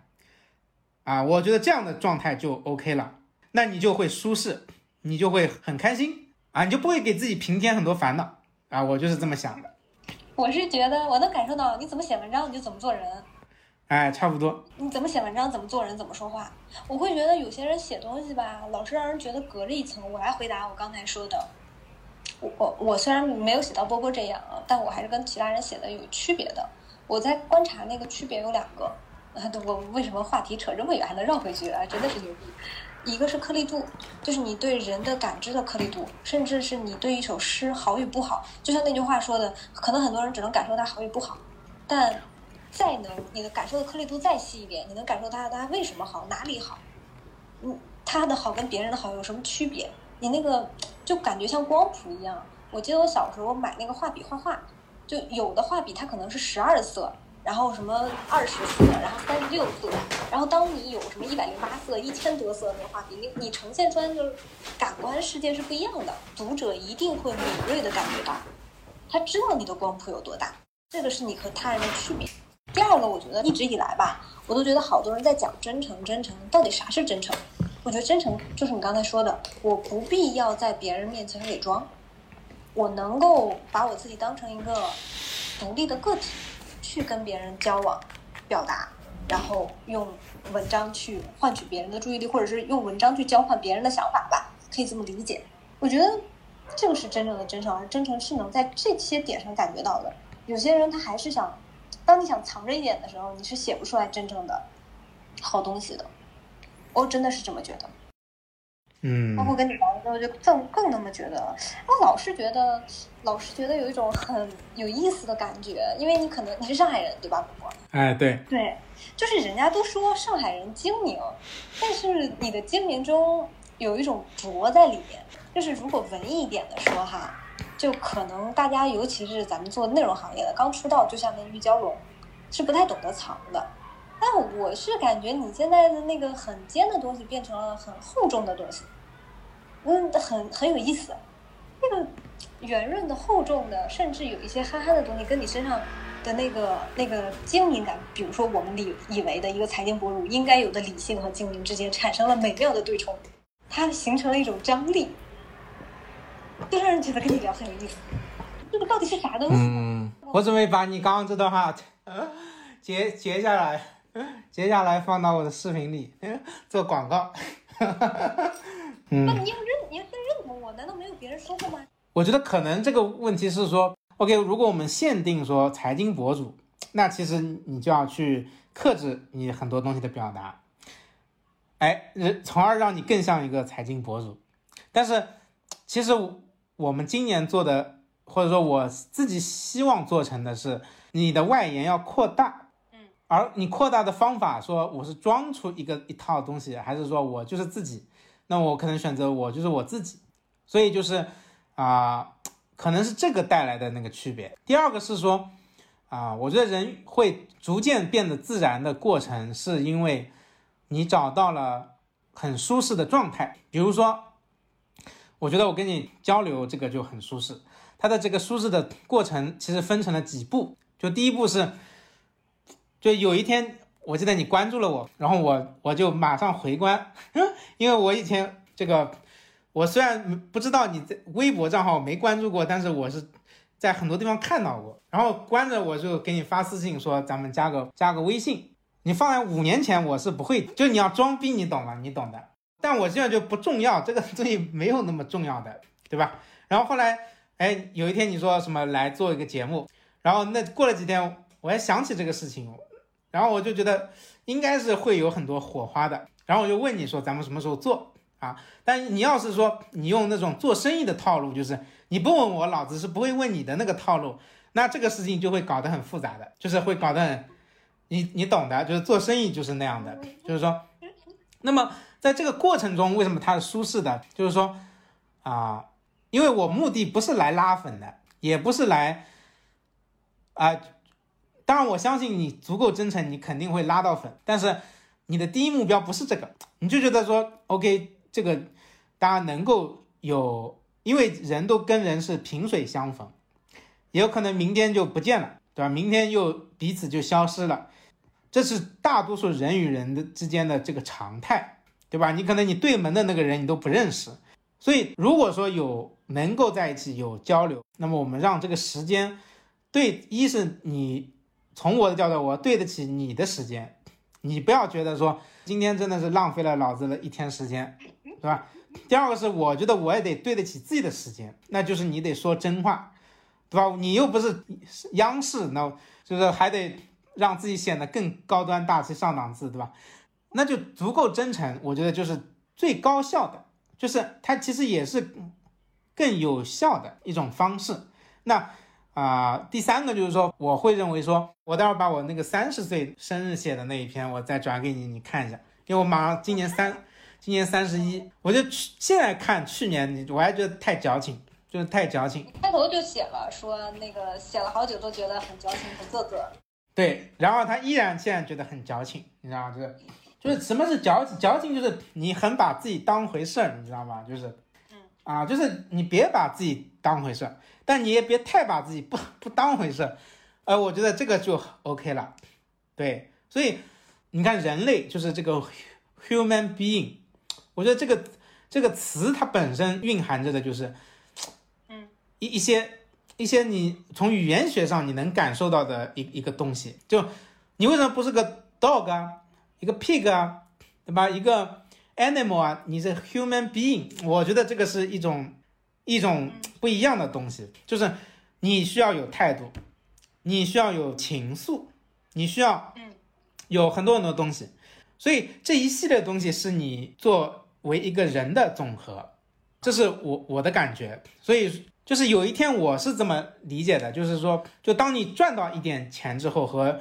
完成了很多里程碑式的目标之后，比如说你你年轻的时候你希望上什么榜单，然后呃在行业内的什么奖杯，然后有多少多少人喜欢过 follow 过怎么样怎么样看过，那些都完成之后，其实你会发现啊，如果你还活得为了说我这个数值是不是再放大一倍再去搏一把，你是获得不了任何快乐的。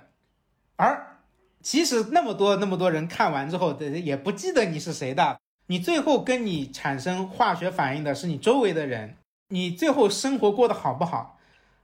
取决于你的员工是不是觉得你是个人渣，哎，员工觉得你这人还不错的，出去不说你坏话，觉得这个沈老板过去人是不错的，对吧？啊，觉得这个思思是个好人，跟视频上是一样的，对不对？如果出去都说思思跟视频上不一样，你会快乐吗？除非你内心足够坏，坏到一定程度你觉得无所谓，对吧？天下什么人骂我都无所谓，我觉得这是让人快乐的，就是你跟邻居，你跟自己，你跟亲密关系，你跟啊、呃、这个这个好朋友，你跟一些合作伙伴，这些 touch 到的人能形成很良好的关系，这是很重要的。而如果你把这些平时你怎么做你就平移到你怎么去面对公众，面对那个数以百万计的粉丝也好怎么样的，你就是这样做，其实你就不会出现一个问题叫做坚持。比如说我一直说我要坚持运动，所以我一直坚持不下来，而说我要坚持在视频上我很可爱可亲，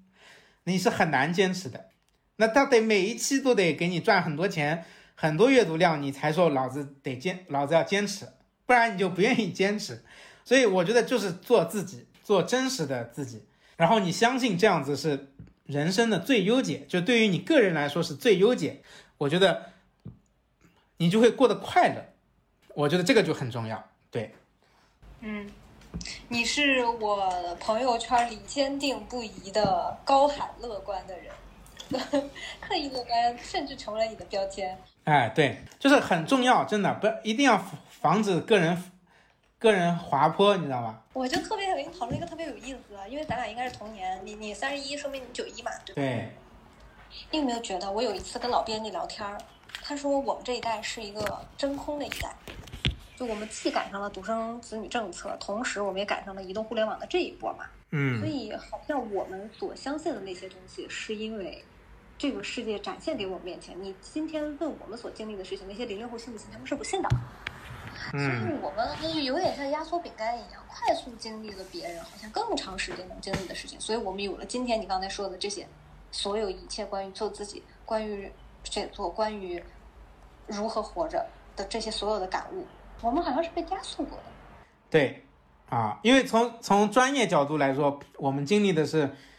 是一个农业国迅速的改革开放，然后全球化、城镇化、工业化，对吧？然后移动互联网，所以可能别人二百年，我们就四十年。然后我们这一代出生的时候，正好衔接了那个的加速度的时代，所以我们可能活到三十，感觉就把世界史都弄完了，对吧？就是这种感觉。所以我们可能两代人就比人家少一代人呢。我觉得乐观这个东西，它是一种精神胜利法吧，或者说，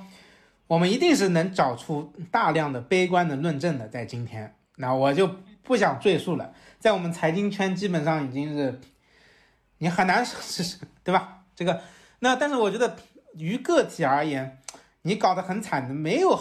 解决不了任何问题的。比如说我们公司，你会发现说最后能做很多年的员工，他不是那一些过去你觉得哇最有天赋一点就通的人，他都是那些比较傻乐的，然后那种比较坚持的、比较笨拙一点的人，他能跟你走很多年，他跟你走很多年，他他的收益是远高于跳来跳去的啊，因为我们肯定是说让一起走得远的人获得更多的收益的。有一次我记得印象很深刻，那那都是疫情前的那次春节，我们组织大家去扬州还哪里划船，就是坐坐船，然后在船上吃年夜饭，再去泡温泉什么的。然后回来之后没几天，这个世界就不大对劲了啊！当时在那个船头啊，我们有个二号员工，这这是第二个跟我的人，到现在他就跟别人喝醉了，他跟别人说，他说啊，你就要相信，你就要坚定的相信，你看我们公司从什么都没有一个破房间到今天，对吧？我就认为啊，我们做的都是对的。哎，所以说啊，以前我们说是因为看见所以相信，还是因为相信所以看见？那我觉得是更倾向于后者的。就是我所抱有的乐观，并不是说我们一个大说啊什么东西一切都会很好，不是的，是说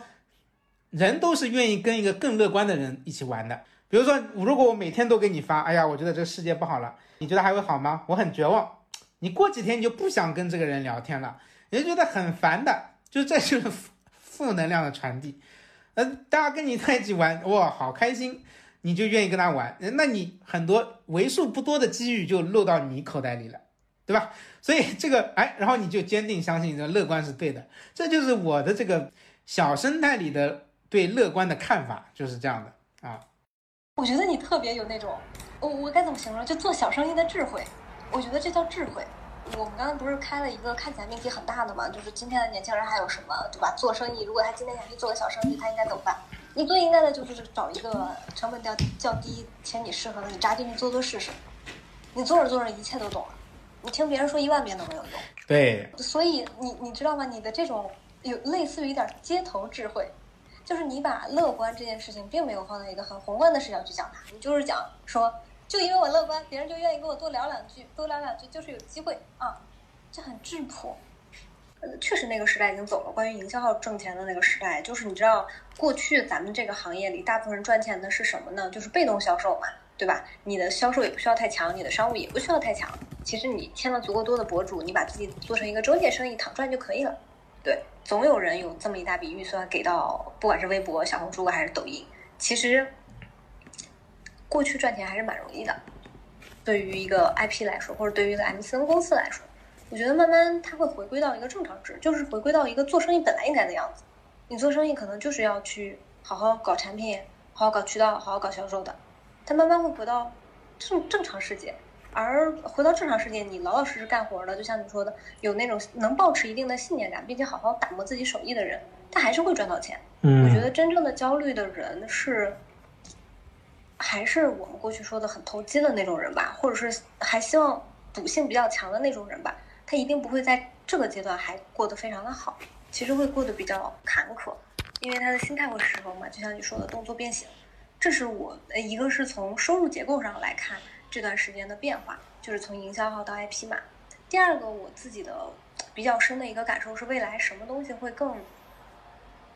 不能说什么东西更火，更被别人需要吧。就这波疫情给我真实的感受，我就觉得精神力量非常非常重要。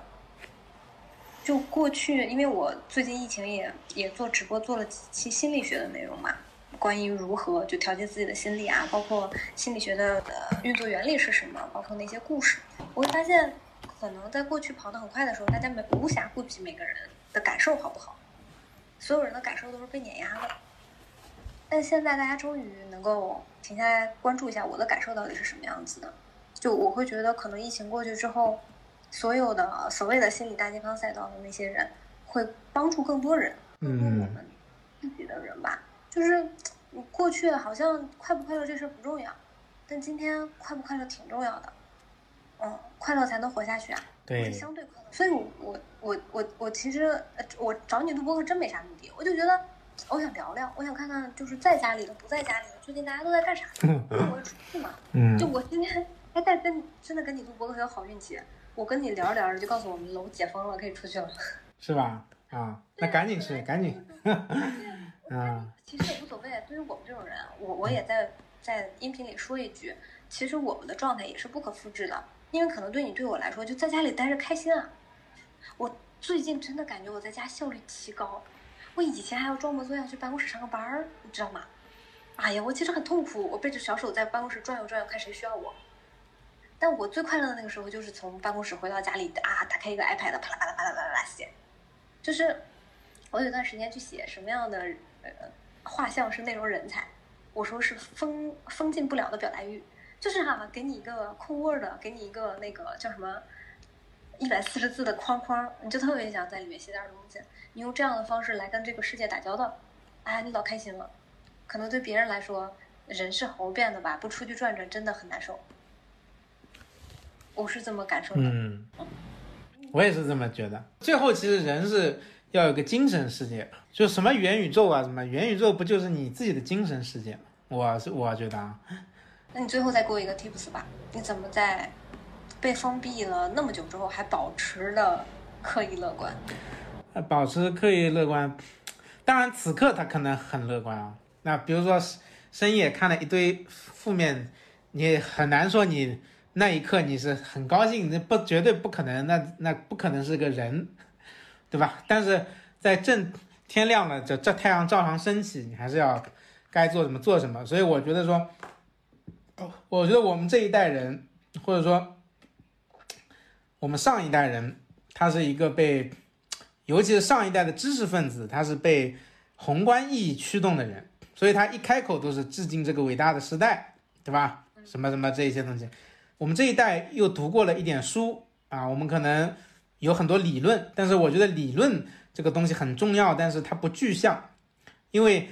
如果但凡一个人的思想构建里都是抽象的东西，它很容易分掉的，它要有具象的东西的。那没有具象的东西，它是很难过好这一生，它很难在中国的土壤上面找到自己的生存的空间的啊。所以啊，我觉得我在这个阶段，我之所以我这么多天我都过下来了。有几几大原因，第一第一大原因就是，啊，我们这个小区，我跟咱们这栋楼里的人玩得很好，就是我们可能每天都在群里面聊天，然后啊，你家叫我家吃饭，我家叫你家吃饭。昨天我请大家吃烧烤啊，因为我们是防范区啊，所以是可以走动的，当然也不会太多人啊，就是几个关系好的，就是你你会发现。你在这个阶段有这么一个群体对你很重要，这是第一。第二，在这个过程中你会发现没有目的的付出是会获得很多快乐的。比如说我跟我们这栋楼的二零一关系最好，是因为他们家有个小孩，哇，那小孩四岁，我发过朋友圈那个照片，那个我特别喜欢他，我每次看到他我就哇，我就我就想尽一些办法，我去团购，我买了团购买到各种各样买不到的东西啊，我托人给我寄过来，各种各样吃的，这些东西可能在平时都是不值钱的，但是在这个时候，我每天我的快乐，我觉得我哎，他他我给他一根冰淇淋，然后他拿一个什么东西上来找我，然后我再给他个什么东西，然后咱们就形成了一个小朋友跟一个大朋友之间的互动。哎，你就会发现这种感觉，这种情愫，是我很久很久没有感受过的啊！因为不能否认的是，我平时是很忙的。那么很忙很忙的状态下，其实你是更偏向于啊比较世俗的那个商务精英的那个状态的。要去天上上班。对，就是你要么出差，要么上班。我就我以前我一年都，我去年我都飞了八十多次，我以前一年一百三五十次都是很正常的。那今年两次，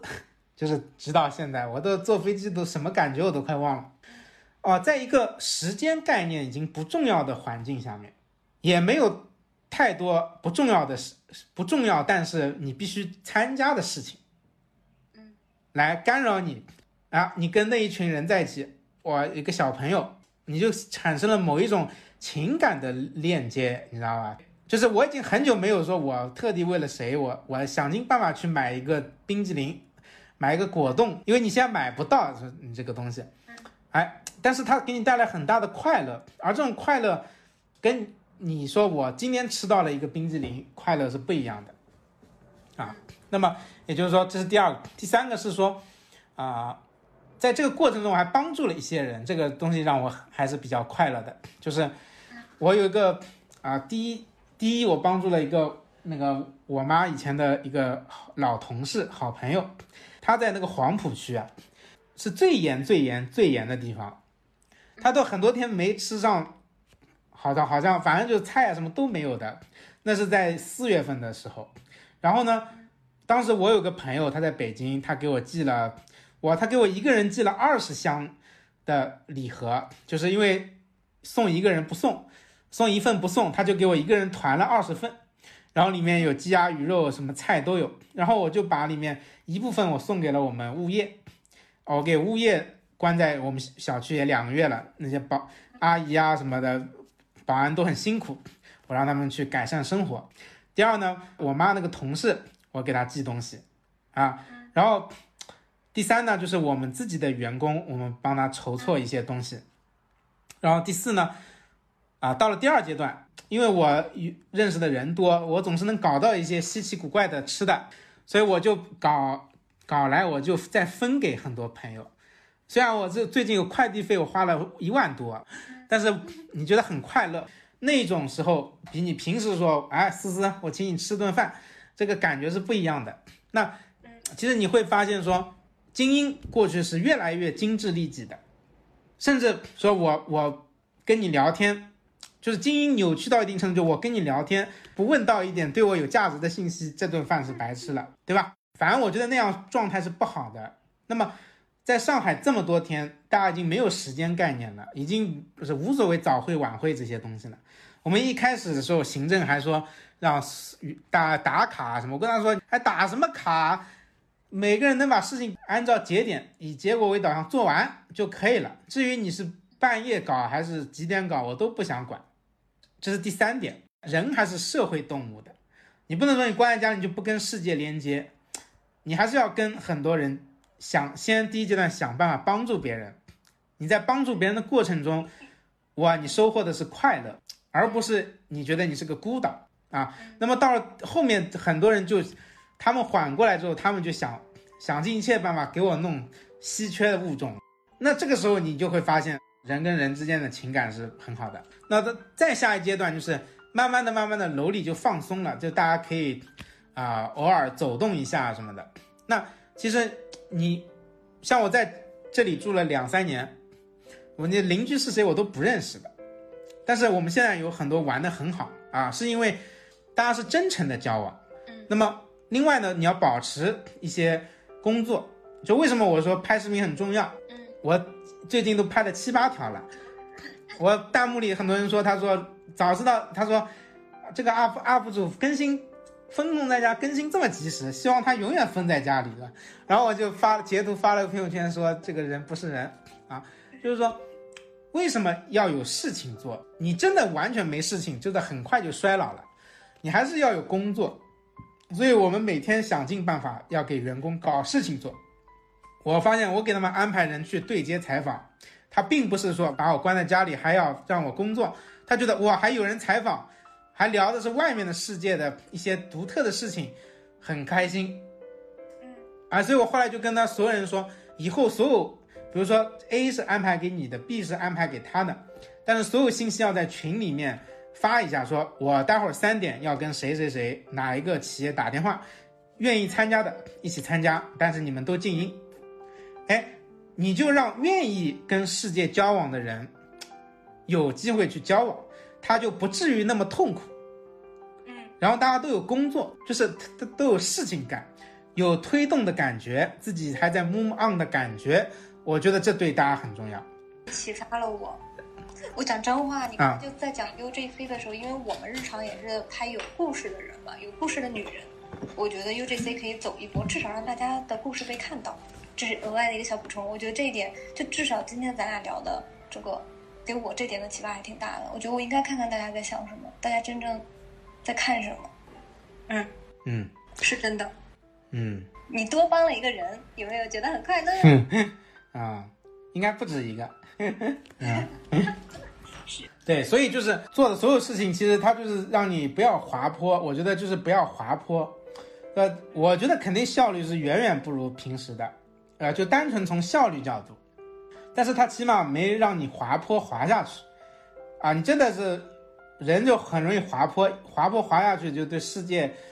很焦虑，怎么样否定人生没有意义，你再要回过来就很难，所以。什么心理治疗，我觉得还不如防范，让人有事情干啊！对，你今天说了很多次滑坡哎。对啊，因为最近真的很容易滑坡呀。那我们最后就祝今天这期的听众朋友们保持刻意乐观，